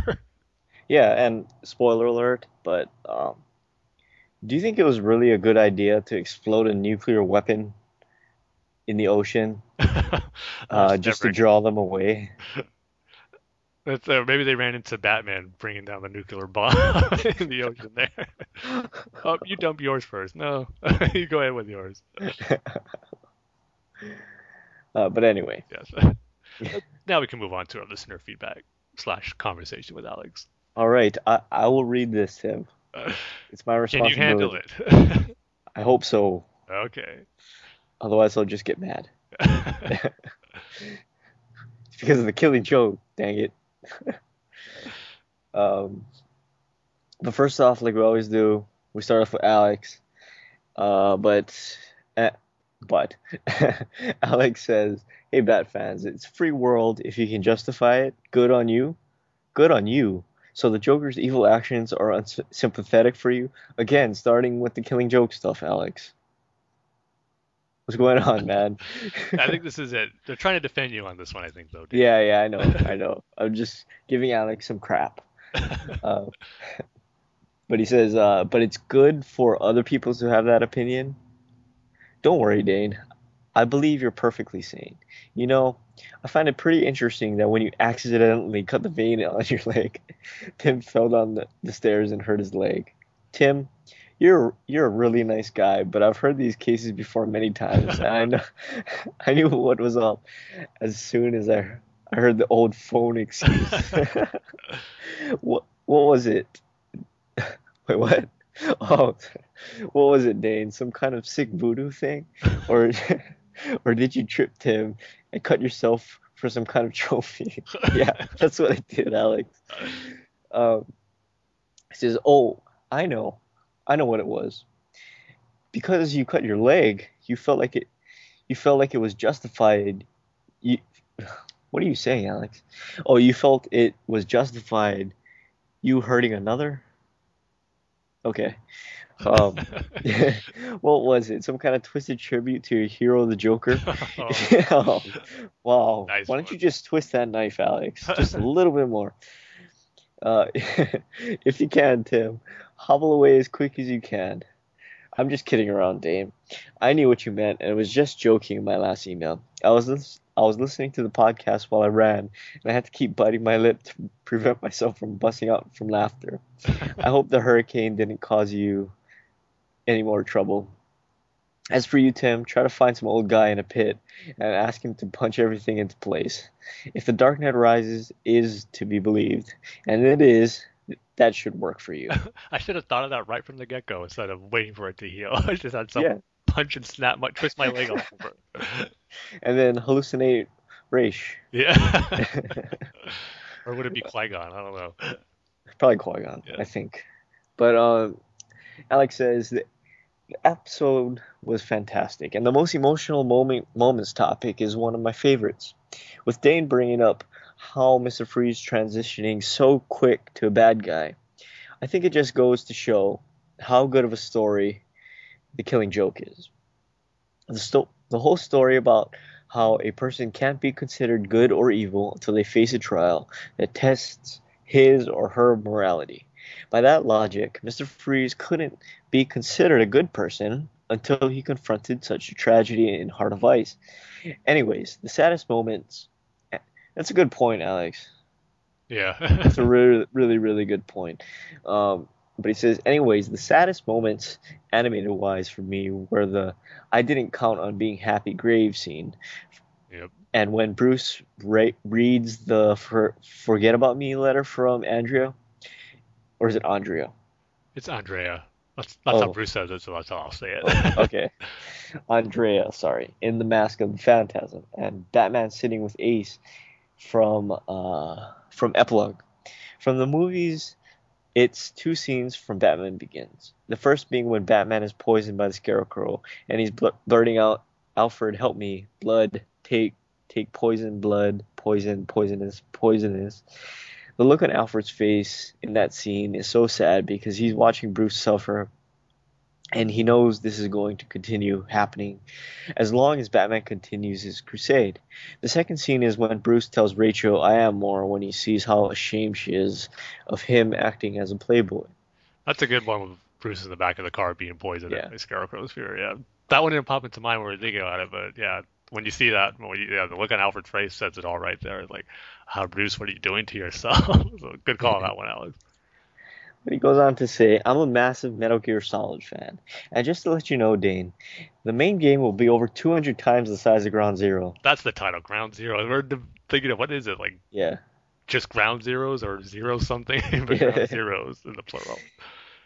Well, I'm glad because, I mean, that prologue thing was kind of a ripoff. But, Um, Just the prologue though. So what, a- yeah. But he says, uh, at first I thought it was an exaggeration, but the developers released a map of Metal, Metal Gear Solid 5, and it showed that Ground Zero Zeroes is just a speck on the map. It's so ma- I'm guessing that the prologue was just a way to help fund the game since it's so massive. Yeah, but wasn't the game made by Konami? Yeah, Aren't they a big gaming company? yeah, they are, but I'm sure they want it to be as or get as much money as they can from it. So why not release a game to help support it? Uh, but he says, yeah, since it's so massive. Tim is right about the story being so convoluted. You have to start from the beginning of the series to understand a lot of what's going on. Since Ground Zeroes, my PS4 has not been touched, and it won't be used until uh, Metal Gear Solid 5 or Arkham Knight is released. Learn from my mistake, Tim, and don't buy a PS4 yet. so far, so good on my end. but he has some questions. His first question is What do you think is the most heroic scene in a superhero movie? For me, it's the end of The Dark Knight where Batman takes the blame for Two Face's crimes. It just beats out the train scene in Spider Man 2 where Peter ne- nearly rips himself apart to stop the train. So, Tim, what do you think? Hmm. Heroic. See, right off the bat, I wanted to think about the whole interrogation scene where Batman just beats and pounds the Joker for information on where's Rachel and Harvey, but I don't know count that as heroic. That's a little more desperate, it seemed, but that scene's so awesome, I just want to pick it. but, hmm, most heroic? The ones he said was a good were uh, the end of the Dark Knight. I mean, I didn't expect that to happen at the end of the movie. And I even thought to myself, would Batman even do that? But in the at the end of the day, it does show how much of a hero he is to do that for the city he's trying to protect. So that's definitely a good one. I just gotta think of anything that tops that. There is nothing that tops that, Tim. Spider-Man 2, that's a good scene. Spider doing what he can to save all those people on the subway, but yeah, I don't think it's up there with the Dark Knight. And I, I guess another comparison you can make would be Dark Knight Rises, saving, sacrificing himself supposedly for a little bit to save Gotham from the bomb. I mean, and at the end he didn't sacrifice himself, but for a little bit we all thought that, and Gotham definitely thinks that. So I don't know. I just don't. I don't want to just be like I'm copying Alex, but that Dark Knight moment is pretty Well, well, I'm going to copy Alex and say that. it's such a cop out, though. yeah, no, it's kind of a cop out. And Alex actually thought about this, so sorry to let you down, Alex, but I'm probably gonna agree with you How and say the the the last Green scene in- Lantern, where he defeats Parallax and takes them out from the city and throws them into the sun. That's pretty heroic, right? I guess, Right. again, but you are watching. I'll I'll Uh, give another honorable mention too, a reference for uh, Guardians of the Galaxy. For spoilers for those that haven't seen it, but what Groot does at the end, protecting his friends, that was a pretty cool moment too. So I'll throw that one in there. Oh, is that why everybody likes him? But like I see so many um, so many people on Twitter talking about Groot. Yeah. well, I see a lot of people talking about all the characters from Guardians. All the characters were so good. Yeah. Um. So his second question is, what is the most evil thing a villain has done in a comic book? Hmm, See, right away when you think evil, you think the Joker. hey, let's go back to the Killing Joke. Yeah. No, no, no. I don't think we're gonna be talking about the Killing Joke on this podcast anymore. But then I go into the Spider-Man realm too. There was some pretty evil stuff done to him. I mean, what Green Goblin, Norman Osborn did was killing Gwen Stacy, uh, uh, pretty much right in front of Peter, even though he didn't know it yet. And then this is just stupid. but what they did like a continuing story later on where it found out that Norman Osborn and Gwen Stacy had like a, an affair type thing, and like he got her pregnant or something like that. Just like to uh, put more salt on the wound for Spider-Man, which I mean doesn't get more twisted and evil than that. Even though I don't like that aspect, but the actual first death of Gwen Stacy thing in the comics is pretty evil. What's just one of the many more tragic things that happened to Spider-Man. And then how can you not mention the Wayne murders like we were talking about? I mean, doesn't get much more evil than that, where just a common criminal takes out a little boy's parent right in front of his eyes. So that's pretty evil right there. It can only get more evil if he takes out uh, Bruce too. So that might just be the biggest, uh, most evil thing done in comics. I would say it had the biggest effect. That's for sure. Hmm. I'm trying to think, Tim. I don't want to pick anything from the Joker. Yeah, it's too easy. Yeah, it's just too easy, and you know we kind of copped out of that first question. Yeah. but uh, I'm gonna step away from the superhero comics, I'm gonna talk about The Walking Dead, the comic book.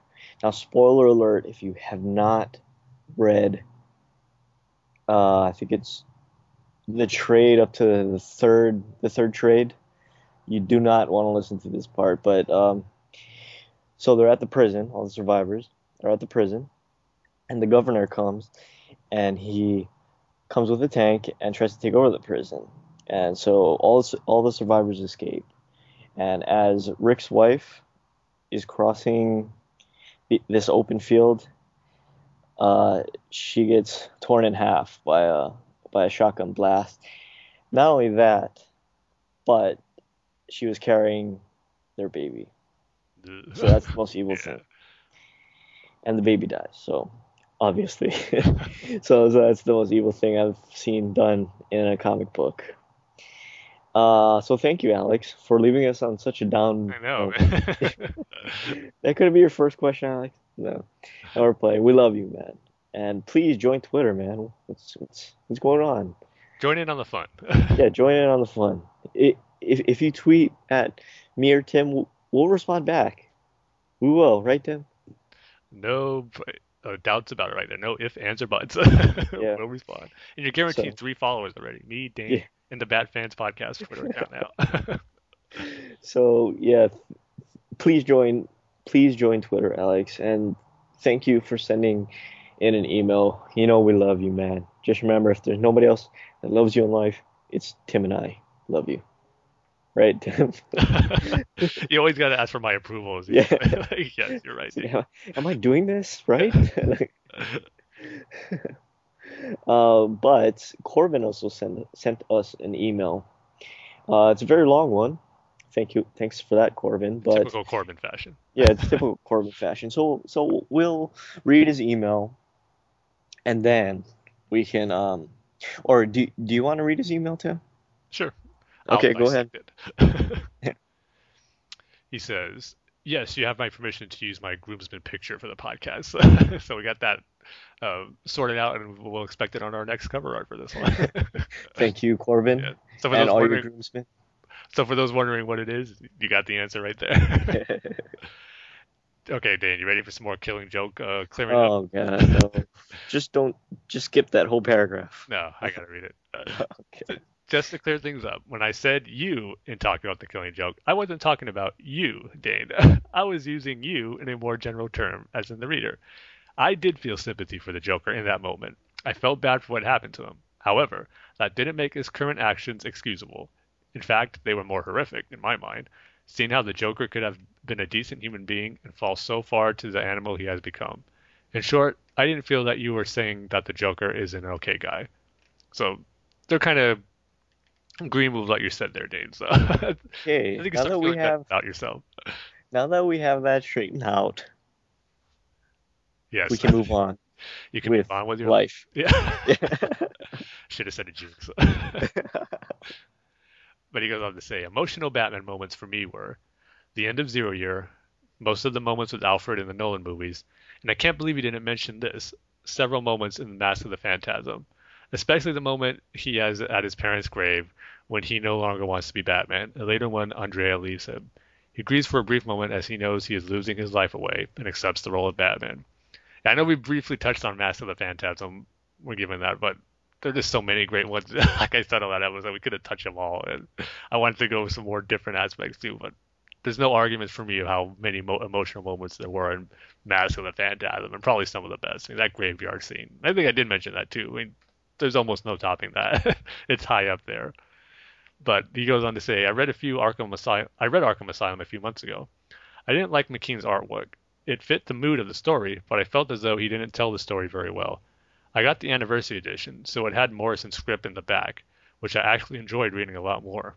So if I had to pick a different artist for any comic, it'd be this one. And I would like to see J.H. Williams take on that story. Mm, What do you think about that, Dave? J.H. don't know. Williams doing that? I don't know. It's it's kind of like those um, Sour Kids, Sour Patch Kids um, good. commercials, oh, where commercials. where like they'll do something evil and then be sweet about it after. So, first off, he said he didn't like McKean's artwork. It's not for everybody. It's really disturbing though. Uh, I I just happen to like it. Um, but he makes it he makes it up. He makes up for it. That that's the the series of words that I'm trying to put together in my mind right now. um, he makes up for it with the J.H. Williams comment. So I know you're never gonna say anything bad about J.H. Williams. he's one of the best artists that used to be on Batman. I was gonna say that was currently on Batman, but he's not on Batman anymore. Yeah, and then last episode we were asking or wondering what Trevor McCarthy's doing, and thank goodness for Corbin for keeping up to date with all the different artists. How does he know all this stuff? I mean, how how does he find this stuff out? He's the comic artist guru. That's gonna be his new title. I guess so. I guess so, Corbin. He says he's doing a new Klarion series with Ann Nocenti, and when I saw that, I was like, "Ugh, poor Trevor McCarthy." That should be awful. I forgot about that. I remember reading that, like, uh, they're wasting his talents on a lame character and then a writer who, in our opinion, hasn't written anything good. no, no, it's not just in our opinion; it's in everybody's opinion. except DC's, I guess. yeah, except for DC's and DC uh DC editors. Yeah. But he goes on to say he answers our question, Dane. We were he says you guys were correct. Sierra is my wife. We've Oh, been- okay, cool. We've been married for two and a half years, but she's not a Pokemon fan like we are Batman fans. She loves the game, and that's as involved as she gets. I bought her the most recent game earlier this year, and she finished it in a week or two.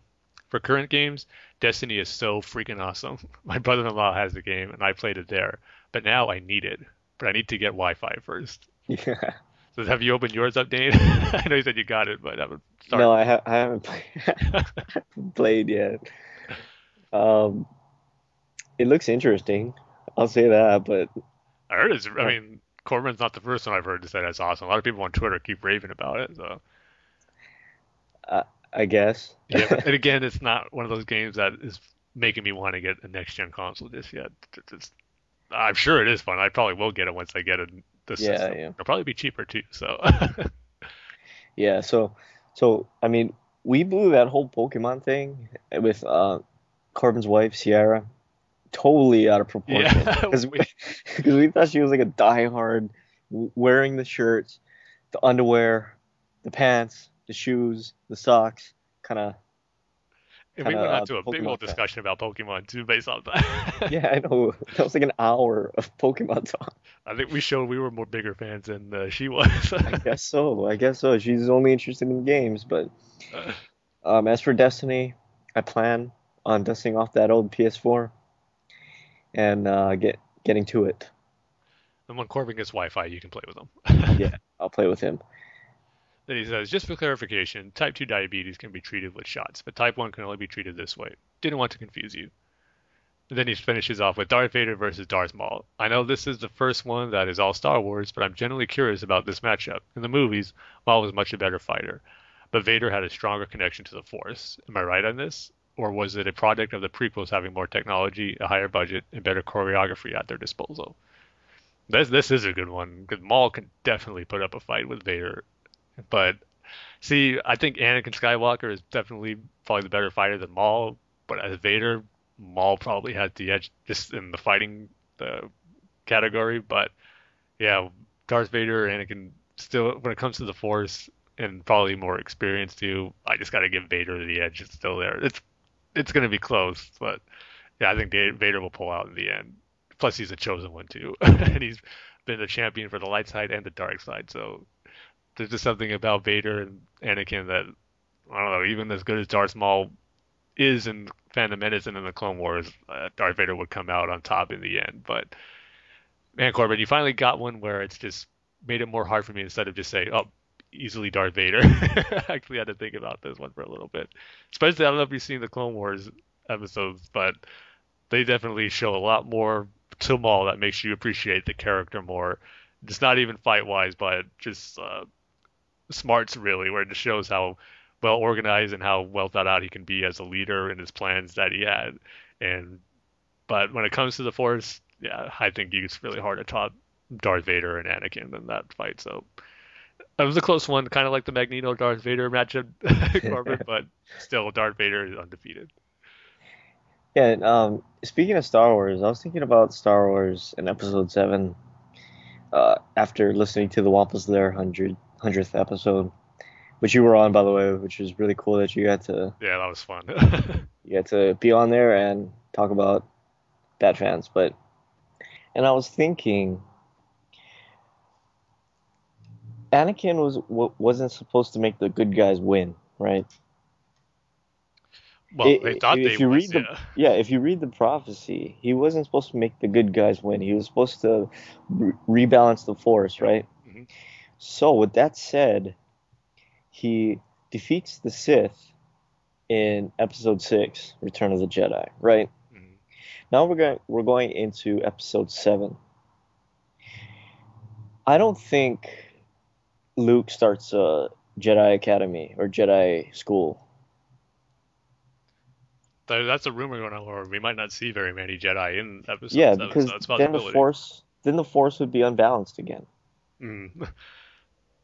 But then, with whatever this new threat's going to be, is it might be the call for where there are going to be needed for more Jedi again too. So that's why it's just half the fun in expecting episode seven. What actually the story is going to be, and what's going to be the cause for this new villain rising up, and for the heroes to take action again. Yeah, I mean, I, I'm telling you, it's going to be civil war. It, it, I mean, it's going to be. I mean, look, I, I know in Return of the Jedi, the special editions, they they showed a bunch of people, you know, cheering, right? Mm-hmm. I mean, it happened on Coruscant, right? Coruscant, Naboo, Tatooine, and Bespin. Yeah. So, and there was a crowd surfing uh, stormtrooper. Yeah. but we're talking a galaxy now. We're not talking about a couple of planets here and there. We're talking about galaxy.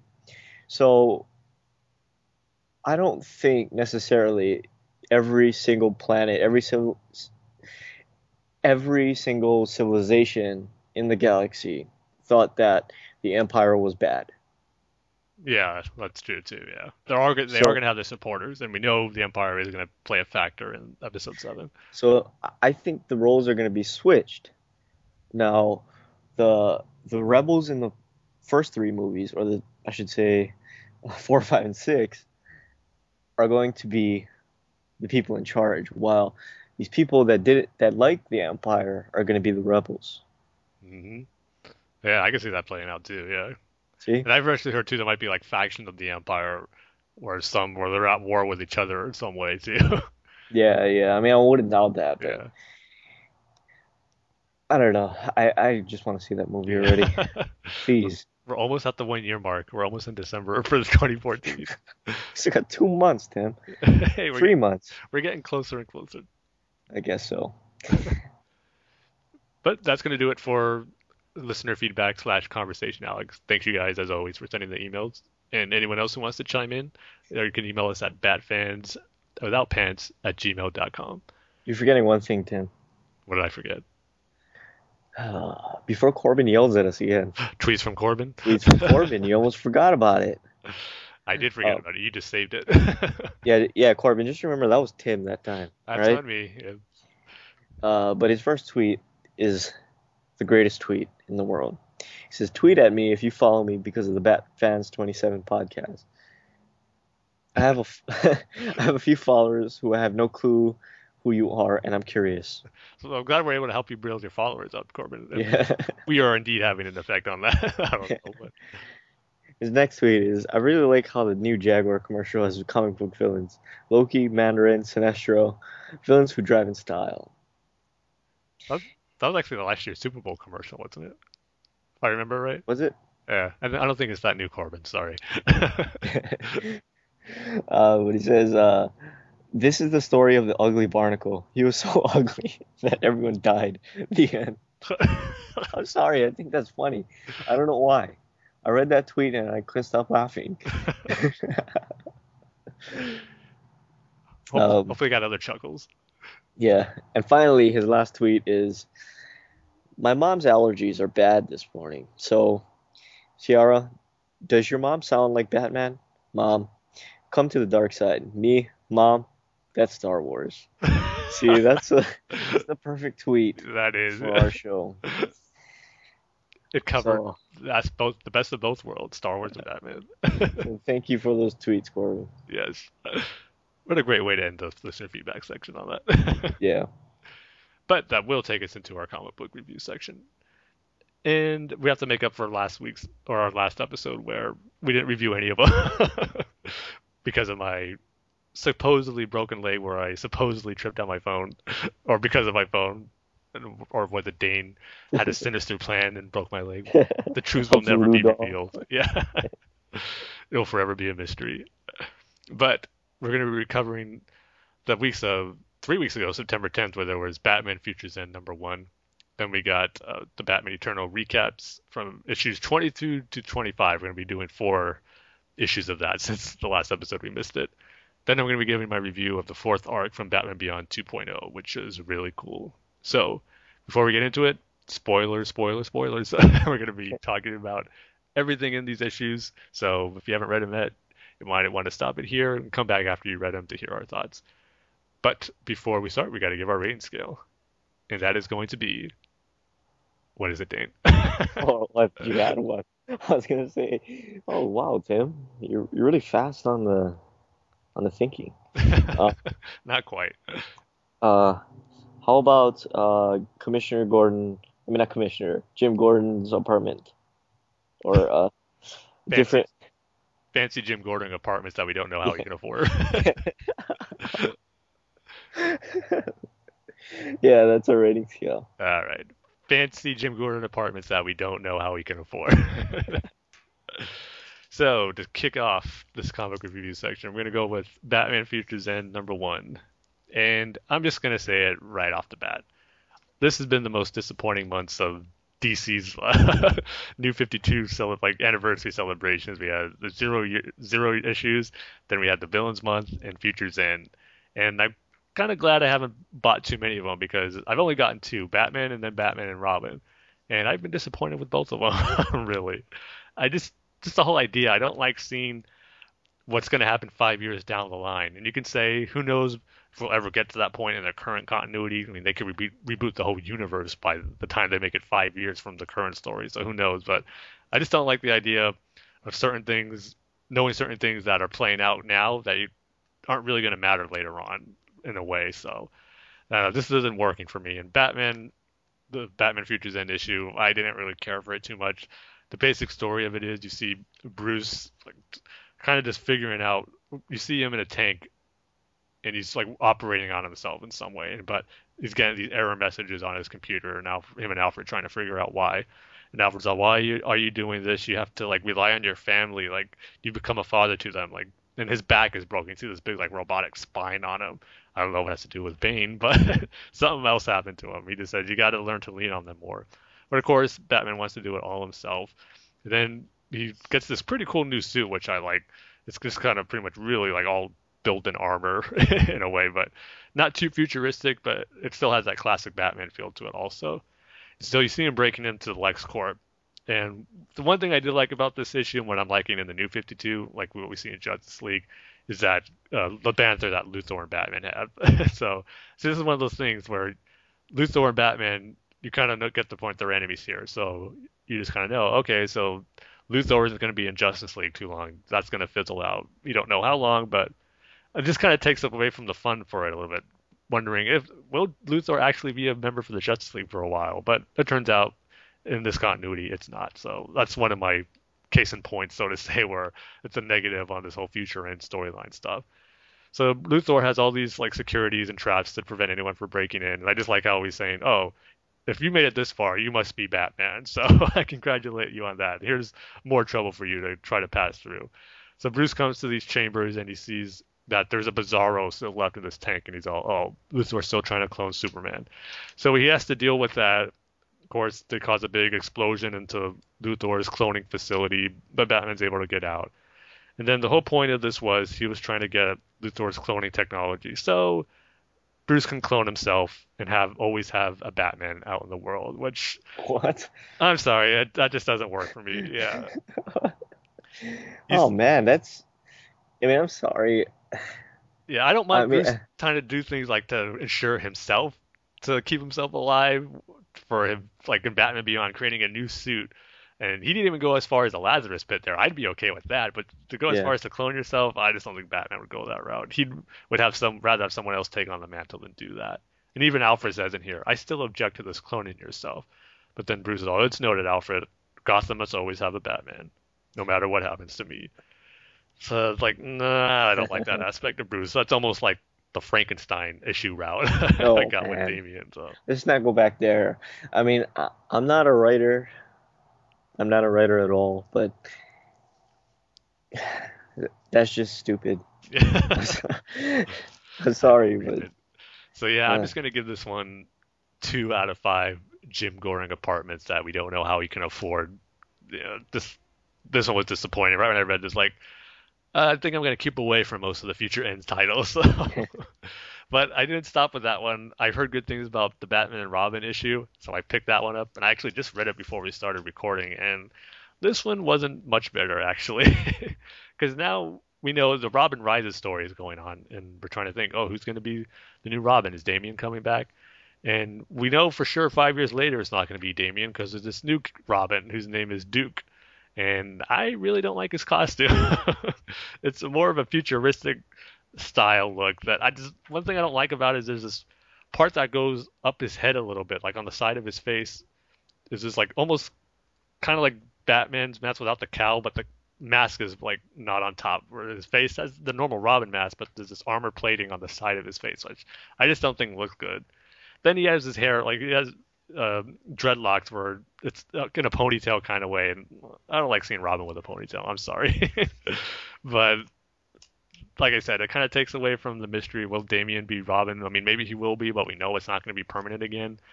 But the big thing with this issue was that Batman is kind of keeping this new Robin.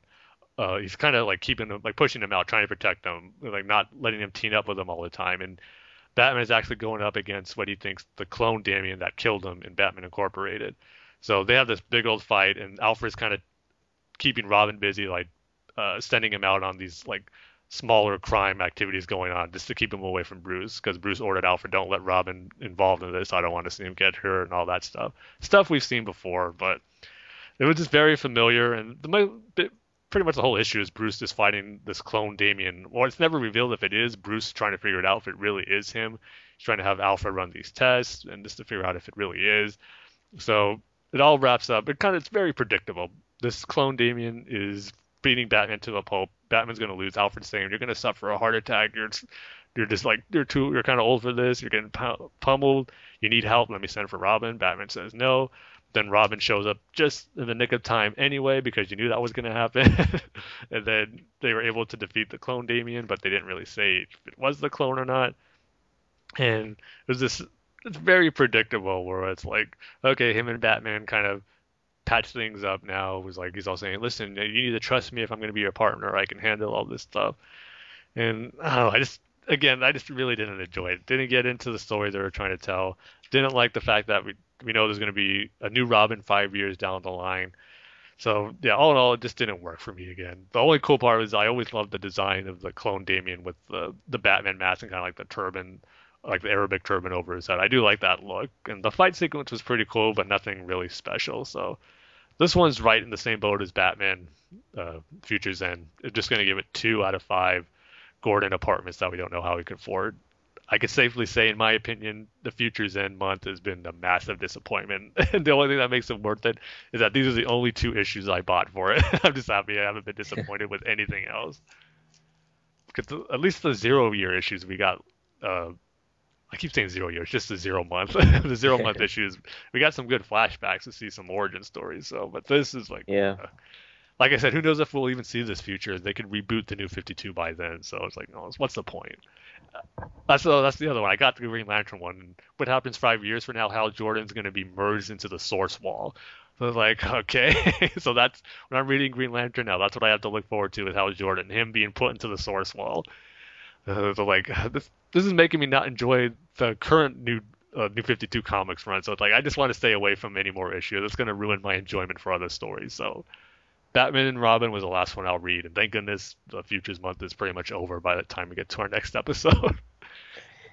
Yeah, I'm. It's it's just a huge disappointment that this isn't this isn't good. Yeah. this Futures End thing isn't good because I remember Zero Year, and while every issue wasn't, I mean Zero Month, I should say. um, every issue wasn't that wasn't spectacular, but the Batwoman one was one of the best comics I've ever read. Mhm. So it's just disappointing. yeah, so if, if you haven't gotten that much, Dane, don't get any more. Yeah, yeah. it- It's it's a good thing I didn't buy my books yet. You know Yeah, why? Because you just see me six dollars yeah. or I more. didn't, I didn't get Detective or the, the Grayson one or any other Batman tie-in, so I'm just staying away now. But thankfully, we still had Batman Eternal because that still continued to go pretty good. So I got to go through four issues here, so um, try to give a nice recap on them. But you know, I was excited to see the return of the Architect villain coming back, and I have to say I enjoyed his scuffle with Batman in issue number 22. I mean, Hush pretty much uh, kind of worked out a deal. Hush wants them to attack the Wayne Beacon Tower. At the same time, there's this businessman there that um, uh, Gates wants to, Zach Gates wants to take out. So Hush is all, you take out the beacon tower, I'll deliver this guy for you to get your revenge on. So the architect makes his attack on the Wayne Beacon Tower, and he's not alone. He has these like mercenary men with him who kind of have similar costumes to his, which is pretty cool because you know how much I love the architect costume from Gates of Gotham. So just in that fact, I just love seeing his return in here. And then the big part of this issue was that you know Hush uh, put injected uh, Scarecrow's fear toxin into Gordon's brain. So he's, I mean, not Gordon, Alfred. So he's out of commission, but his daughter was still in the Batcave. So Batman's communicating in the Batcave. He's asking for Penny One, but then his daughter shows up. He's like, like, what? You, who, who are you? What do you think you're doing? And then she explains the whole thing. Like, you got to get to Alfred. But then he's all, no, I got to stop this attack on the tower from happening. Alfred would want would want it this way. So he convinces her to pretty much be the new Alfred. She's in the Batcave, kind of giving him schematics and giving him information on what to do and keeping him up to date on what's going on. So Batman has a pretty cool fight with the architect. Again, just visually, I just love the look of his costume. When him and Batman clash, it's something that I enjoy seeing. Just two cool costumes going out at it. So Batman has to save some hostages, and then he has to take out the architect. So he's able to save uh, the person that architect was trying to murder here, but then Hush ends up taking him out. When Batman thinks he got some of the got the guy to safety, like okay, Batman did that all for nothing. But Hush is slowly making himself known to Batman. So issue 22 was a cool, I would say, action issue and a fight between Batman and the Architect, and then some good dialogue between Batman and Alfred's daughter too. So this was a solid issue. I like the return of the Architect, so I'd give this one a solid three and a half out of five Gordon houses that I don't, or Gordon apartments I don't know how he can afford. But then the story continues on at issue number 23. But the main focus of this issue was has to do with Catwoman, who we haven't seen too much lately in Batman Eternal. And I like the start of this because I will say right here, this is probably one of the best New 52 Catwoman stories I've read in a while. I know that's not saying much, but it's kind of good to see Catwoman again in a new comic. We, we see her with the guy uh, King Shark. He he's he's pretty much had this illegal uh, animal fighting ring, this dog fights, and he stole this like rare tiger that someone stole for him to teach him a lesson. So Catwoman is trying to save it and put this guy out of commission. But Tiger Shark comes in and anyway to get his property back. But then in the end, Catwoman tries to save the tiger, but she's not able to, which is probably the most disappointing aspect of this issue, not, not being able to save a rare, uh, endangered species of a tiger. And Catwoman was pretty pissed about that. So, but the big thing was that she's uh, the person, the little girl Jade, who Batman and Killer Croc saved in the previous issue. She comes to recruit uh, Catwoman for someone to send it, who's sent for her and it turns out is uh, Falcone's old like mentor crime boss, uh, the Lion, who made his appearance in the Blackgate breakout. And Catwoman's furious at him, like, why'd you send a little kid to come after me? You know, she's little, and like, she makes the reveal that she was his father. Now, I don't know if she's like her real biological father, or just like in the sense he was a father who took her in and raised her and kind of brought her into the life of crime. So I'm not too sure on where that if she really is his father or not. I think it can go either way, unless I'm missing something. But he pretty much wants to have Catwoman stop this whole crime war, and she's the one to do it because of her heritage, which makes me think that he really is her father because he was this big crime boss back in the day, and with her name, she can unite like the crime families and kind of bring order to this like gang war and chaos that's going on in Gotham, which we know is going to happen. Which we got that sneak peek uh, Batman issue with Batman and Bluebird, and we saw Catwoman was running the criminal empire. So I just like that Catwoman finally has a good like focus. Like she has a story that's interesting to me, where I'm looking forward to see where it goes with it. She has something to do than what we were getting in the previous Catwoman storylines. So I like that aspect of her, where her, uh, her character is going with Batman Eternal. And then it turns out the whole thing with uh, Hush using the architect to attack the Wayne Beacon Tower it was pretty much to, he wanted to bring it down, but it was also used to that the architect used to set off an earthquake in Gotham to cause pretty much more panic in the streets and to kind of gave uh, Commissioner Bard more control. He wants to like uh, put a state of martial law in Gotham. So there's all these different things that are going on, and this earthquake is just going to cause more panic. And then, as we find out in the next issue, that's not all. But issue 23, I liked it. was one of the better Catwoman stories. Like I said, I've read in a while.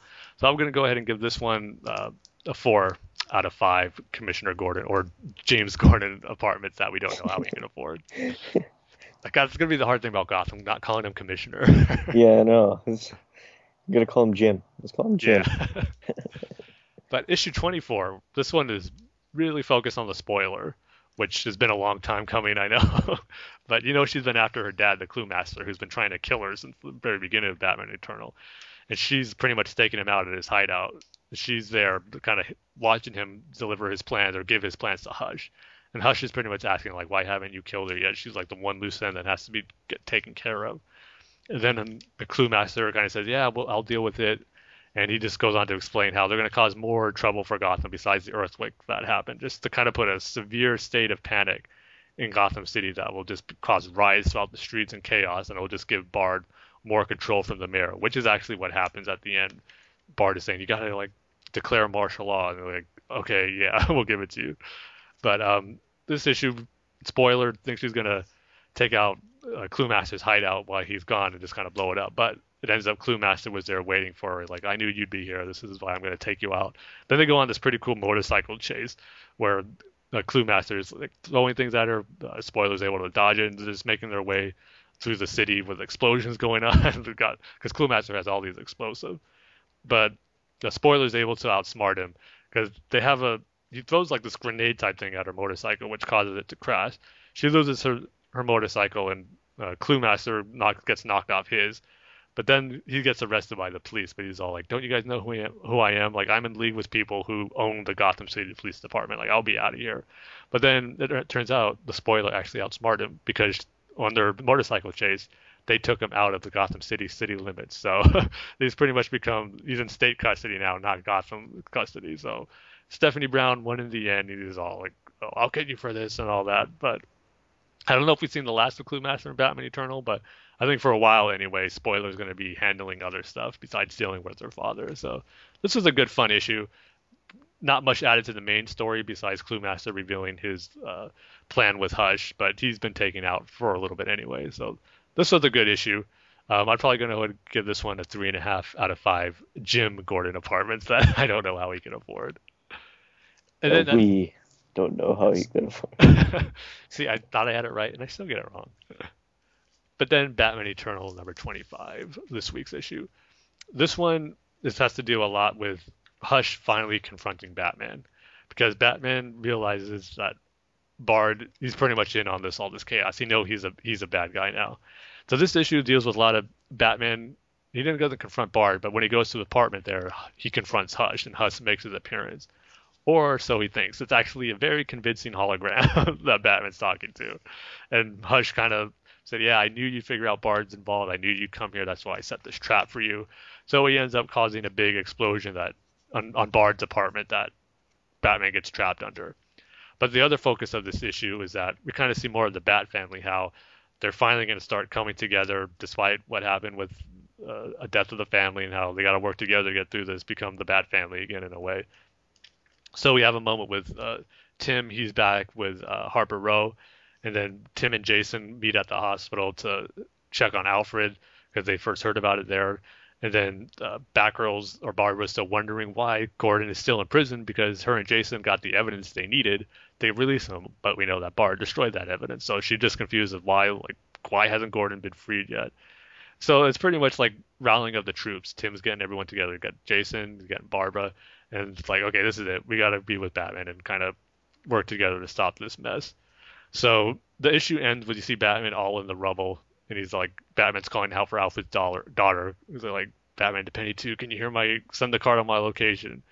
But then like Tim's all delay that order. We've got this, and that's how the issue ends. You see uh, Red Robin, Batgirl, and Jason, Red Hood, all there to help Batman out of this rubble. So I did like how the Bat family's finally starting to come together in this. Of course, the only thing missing is Dick, which still irritates me, the whole spiral secret agent thing. But hopefully, this will kind of put an end to the whole resent they had with uh, the death of the family, they'll start to get things resolved with that, and then they continue to work together to take out Hush. But we know the end's not near because we're only on issue 25. this is a year-long event, so there's still a lot more stories to be told, and maybe more fallout to happen between the different members of the Bat family. But I was glad to see them back working together again. So all four of these issues, I say overall, were really solid. I mean, Batman Eternal's been on a run lately. Where there hasn't really been a bad issue in my opinion. So this one was good too. I'm gonna give this one. See, I don't know if it was better or as good as the spoiler one. I'm going to go a little better. I'm going to give this one four out of five. Jim Gordon apartments that we don't know how we can afford. So just for the fact that all the Bat family members are finally kind of putting aside their differences and getting together again. But if only Dick was still there. yeah. I don't know if I'm ever gonna let that go. I wanted, I gave the first issue of Grayson a chance, but it was like, it was enjoyable, but just the overall story. I'm, I'm sorry, it's, it's not gonna work for me. yeah, I was about to ask what happened. I mean, I know you're all, I mean, you liked it. Yeah, I liked it, but then they had the second issue, which I heard didn't really focus on Dick much, and then Dick had that appearance in uh, uh what issue? I think it was a was it Batman Eternal, or was it Batman and Robin. I don't know. It wasn't Batman and Robin. Yeah. No, wait, it was Batman and Robin. Yeah, where he, he met up with everyone else in the Bat family, the Batcave, telling him about Damian and how he's going to go to Apokolips. and then Dick comes out after everyone leaves, and that left a bad taste in my mouth. I was like, uh. so it was kind of one of those things where, and then they had the Future's End Grayson issue. Like, I don't even want to know what that's about. If, if Dick is still not going to be back into the Bat family fold five years from now, I don't even want to know. So I didn't even look at it. So who knows? Uh, but Batman Eternal overall still going good. But now for the last one, Batman Beyond 2.0, the fourth arc.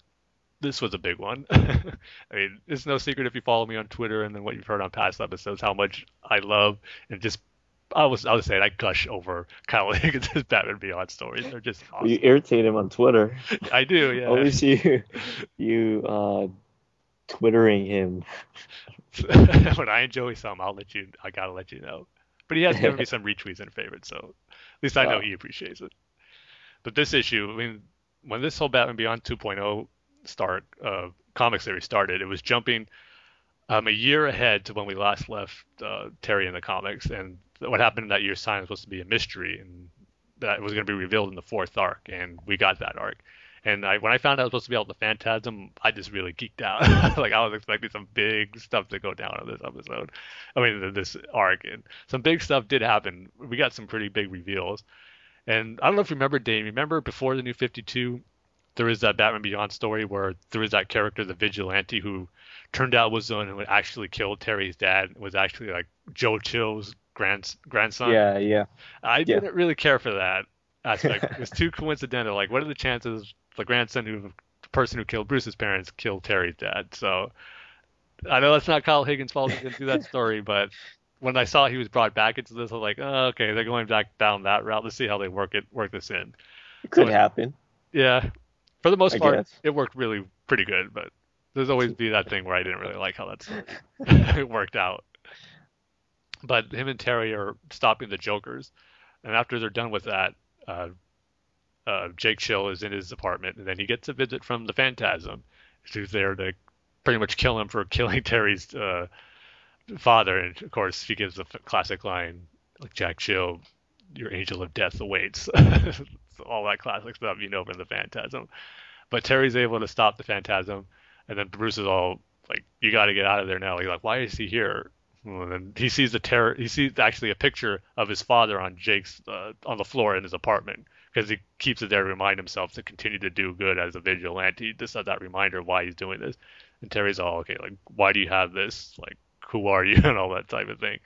And so he begins to tell the story and then once he finds out that Terry realized he killed him, he just lashes out on Jake Chill. It's like attacking him. And Bruce is all like, You gotta get out of there, like stop what are you doing? He turns off the communication and all that. But it turns out actually the phantasm smoke kind of put his feelings to the extreme. It kind of brought them out more than what they should. It was like they mentioned it was more of like a updated version of the Scarecrow fear talks and where it amplified his emotions more. So he wasn't really going all out on his own trying to take out Jake for killing his father, but I think there was a part of him that really meant to do that too. So Jake gets out of there, but then of course Terry's kind of questioning Bruce like, how can you, did you know this from the start? Like Bruce is all, no, I just found out when you started like teaming up with him, and Terry really doesn't believe him because he knows. How can Bruce not know that? The person, the grandson of the person who killed his parents worked at Wayne Industries. How can he not know that? Bruce knows everything, so he doesn't buy it. So he goes to Dick to kind of find out, like, do you really trust Bruce? Can I trust him so that he's telling me the truth about Jake Chill? And then we get this like big flashback sequence with Dick and Barbara, where we knew Dick and Bruce had a falling out, and we saw that in old wounds. But now we really know why Dick was never never around in Batman Beyond. It, and it all goes back to Return of the Joker. After Joker did what he did to Tim, and Dick was kind of kicking himself for not be there, not being there. But now he's going to be there for Barbara and Tim, just kind of because he's part of the family. He has to be there in this difficult time. So he rekindles his relationship with Barbara, and he's going to propose to her, which has been hinted at in other issues, which was pretty cool, and how it was going to tie into an old Batman animated series episode, Shadow of the Bat. How he's going to use that batarang that he gave her in that episode with the ring. So he has all this stuff planned, but I don't know if you also remember, Dane, it was also hinted that Bruce and Barbara had a relationship in the animated series universe. It didn't last long, but they had one. So, you like that? uh, I don't know if I necessarily liked it, but it was part of the, it was part of the animated series universe canon, so I accepted it. That was a little fling. that they had. Here's where things get interesting. Bruce or Dick is about to propose to Barbara. He's planning it all. Then Barbara finds out she's pregnant. She goes to tell Bruce. Uh-oh. oh, Dick's came back. I'm pregnant, and Bruce is, oh, I'll have to congratulate Dick. He's like, I'm six weeks pregnant. Dick's only been here for three weeks. Uh-oh. so yeah, when I read that, I was like, oh man, wow. Swinging for the fences. Kyle Higgins. So that was like, how do you want to handle it? Like Barb's all like, I'll tell Dick what is right and all that. So she's like all by herself on a subway, and Dick's having like getting all the stuff planned to propose, and then Bruce makes an appearance in his loft as Batman. He's all, um, I need to talk to you before you do something silly and propose to Barbara. and so he tells uh, Dick how they had a thing, and then Dick's all, okay, how long? And then Batman's all, he like skips to like small talk. He's all, she's pregnant. oh, Dick's no. you son of a, and just like punches him and starts going off on him. But what happens with Barbara is when she's on like a subway ride home, she sees a mugging going on. She goes to stop it.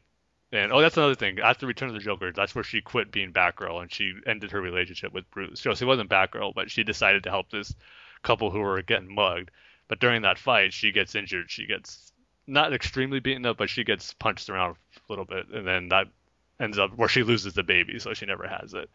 That's because her Oh, that's convenient. yeah, because Dick and Barbara were telling the story, and like Terry's like, oh, oh that's why. pretty much has the look on his face. Well, that's why I think they're so bad between guys.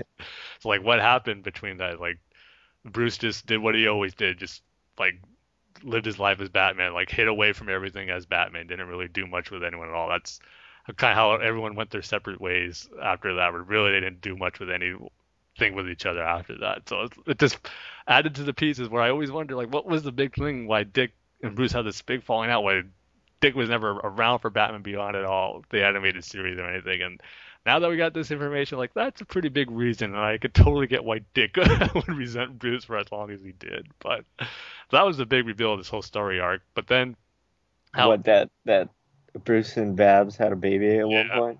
yeah, or Oh man.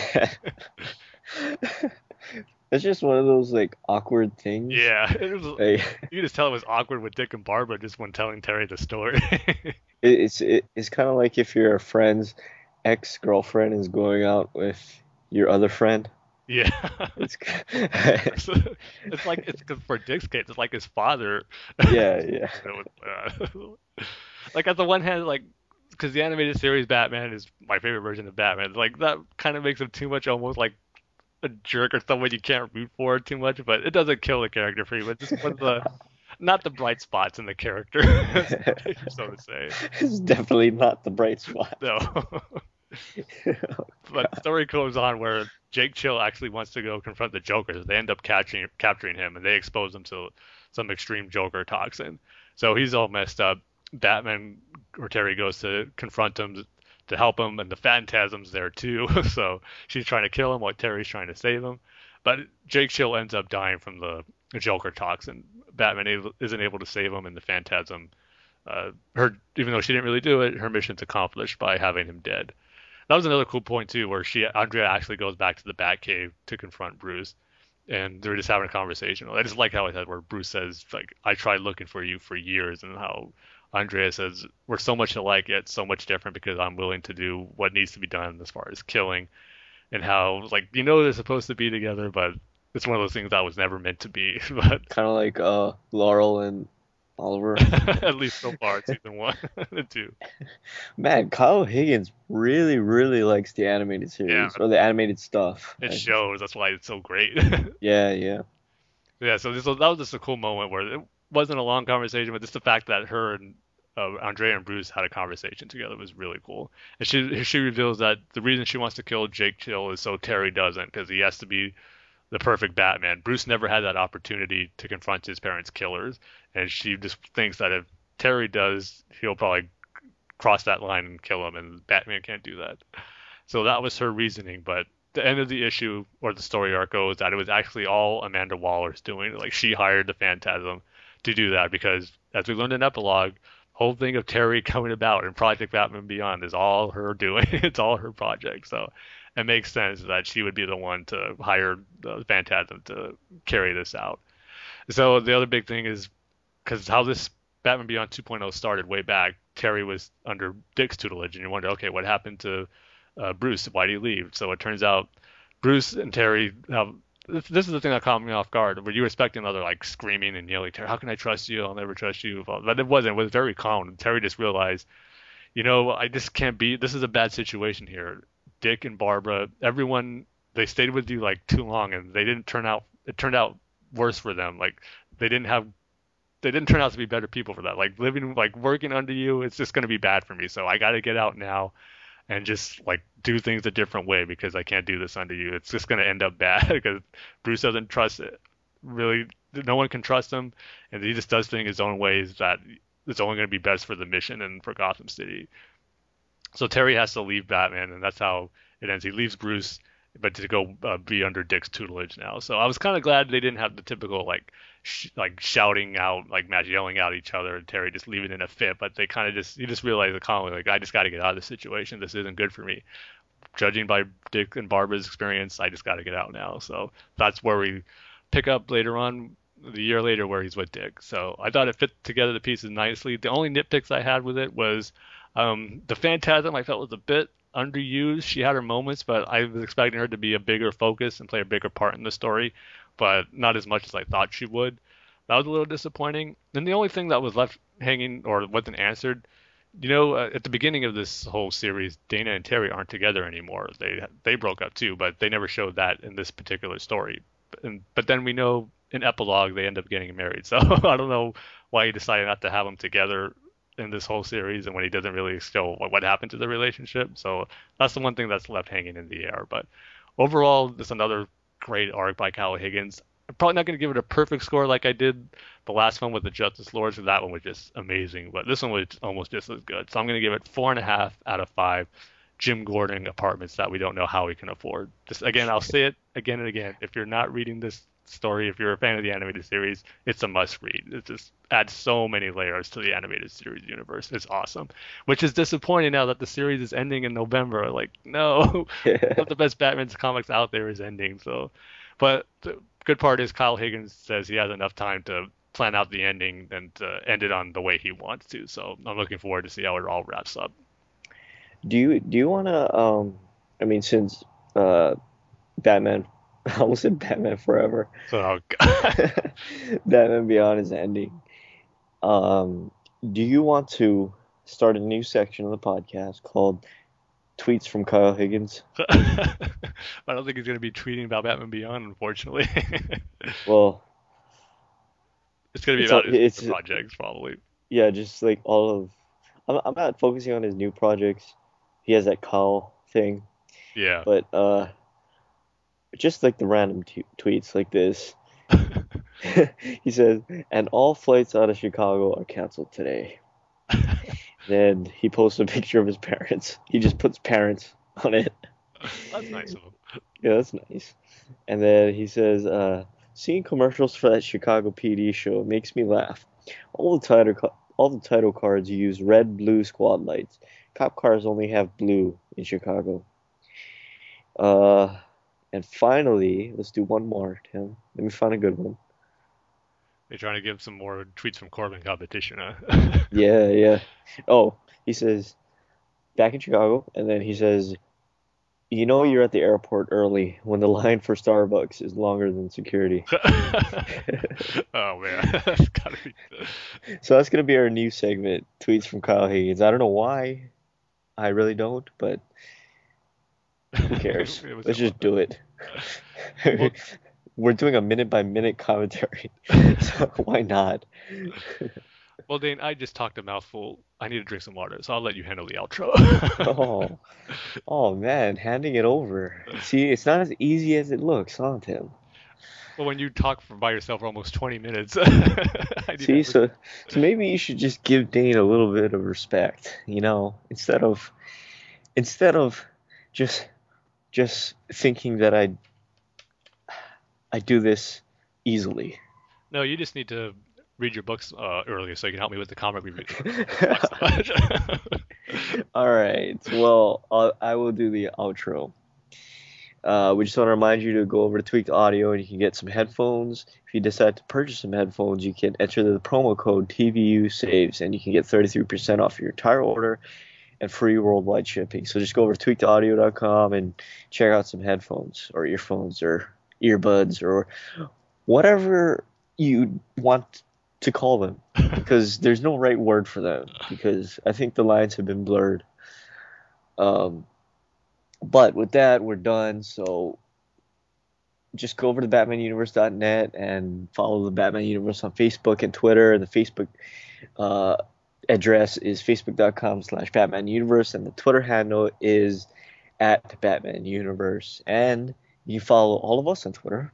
Uh, Tim's Twitter handle is at TimG311, and mine is at Dane says banana, and Corbin is at Corbin underscore underscore pool. That's not Corbin underscore pool. That's Corbin the actual underscore pool. no one's gonna type in underscore. yeah. Uh, yeah, you can find us on iTunes, so please rate and review us. We always appreciate those, and you can find all the other Batman Universe podcasts on there. But most of all, just rate and review ours, and you can rate and review theirs too. Uh, and if you want to send us an email, you can send us an email at batfanswithoutpants at gmail.com. And you can follow us on Facebook at facebook.com slash batman. Bat Fans Podcast. I've been. And would you say I've done better in updating the Facebook page with stuff? I've been trying, Yeah. but you've been trying to. Nobody's been listening, but who Yeah. cares? Twitter, on the other hand, has been going really good. I'm glad I Yeah. started that account up. Yeah, I would have never thought to start one for our Yeah. uh, but yeah, speaking of Twitter, you can follow our Twitter account, which Tim and I tweet out of every day and look at every day. Uh, and our Twitter handle is at batfans27. That's the number 27, not the spelling 27. uh, but as always, we like to say we love you guys. Don't ever forget that we love you guys, unless your name is Corbin. So we love you guys, uh, and we love you, Corbin. I was just playing. Uh, we love you. We love you. We love you. Goodbye, everybody. Bye, back. Man, broken up about that. Just wait till we get to November. I'm gonna be a mess. I'm gonna cry. I'm gonna get that on. I'm gonna get that on recording. Yeah. You'll hear my teardrops.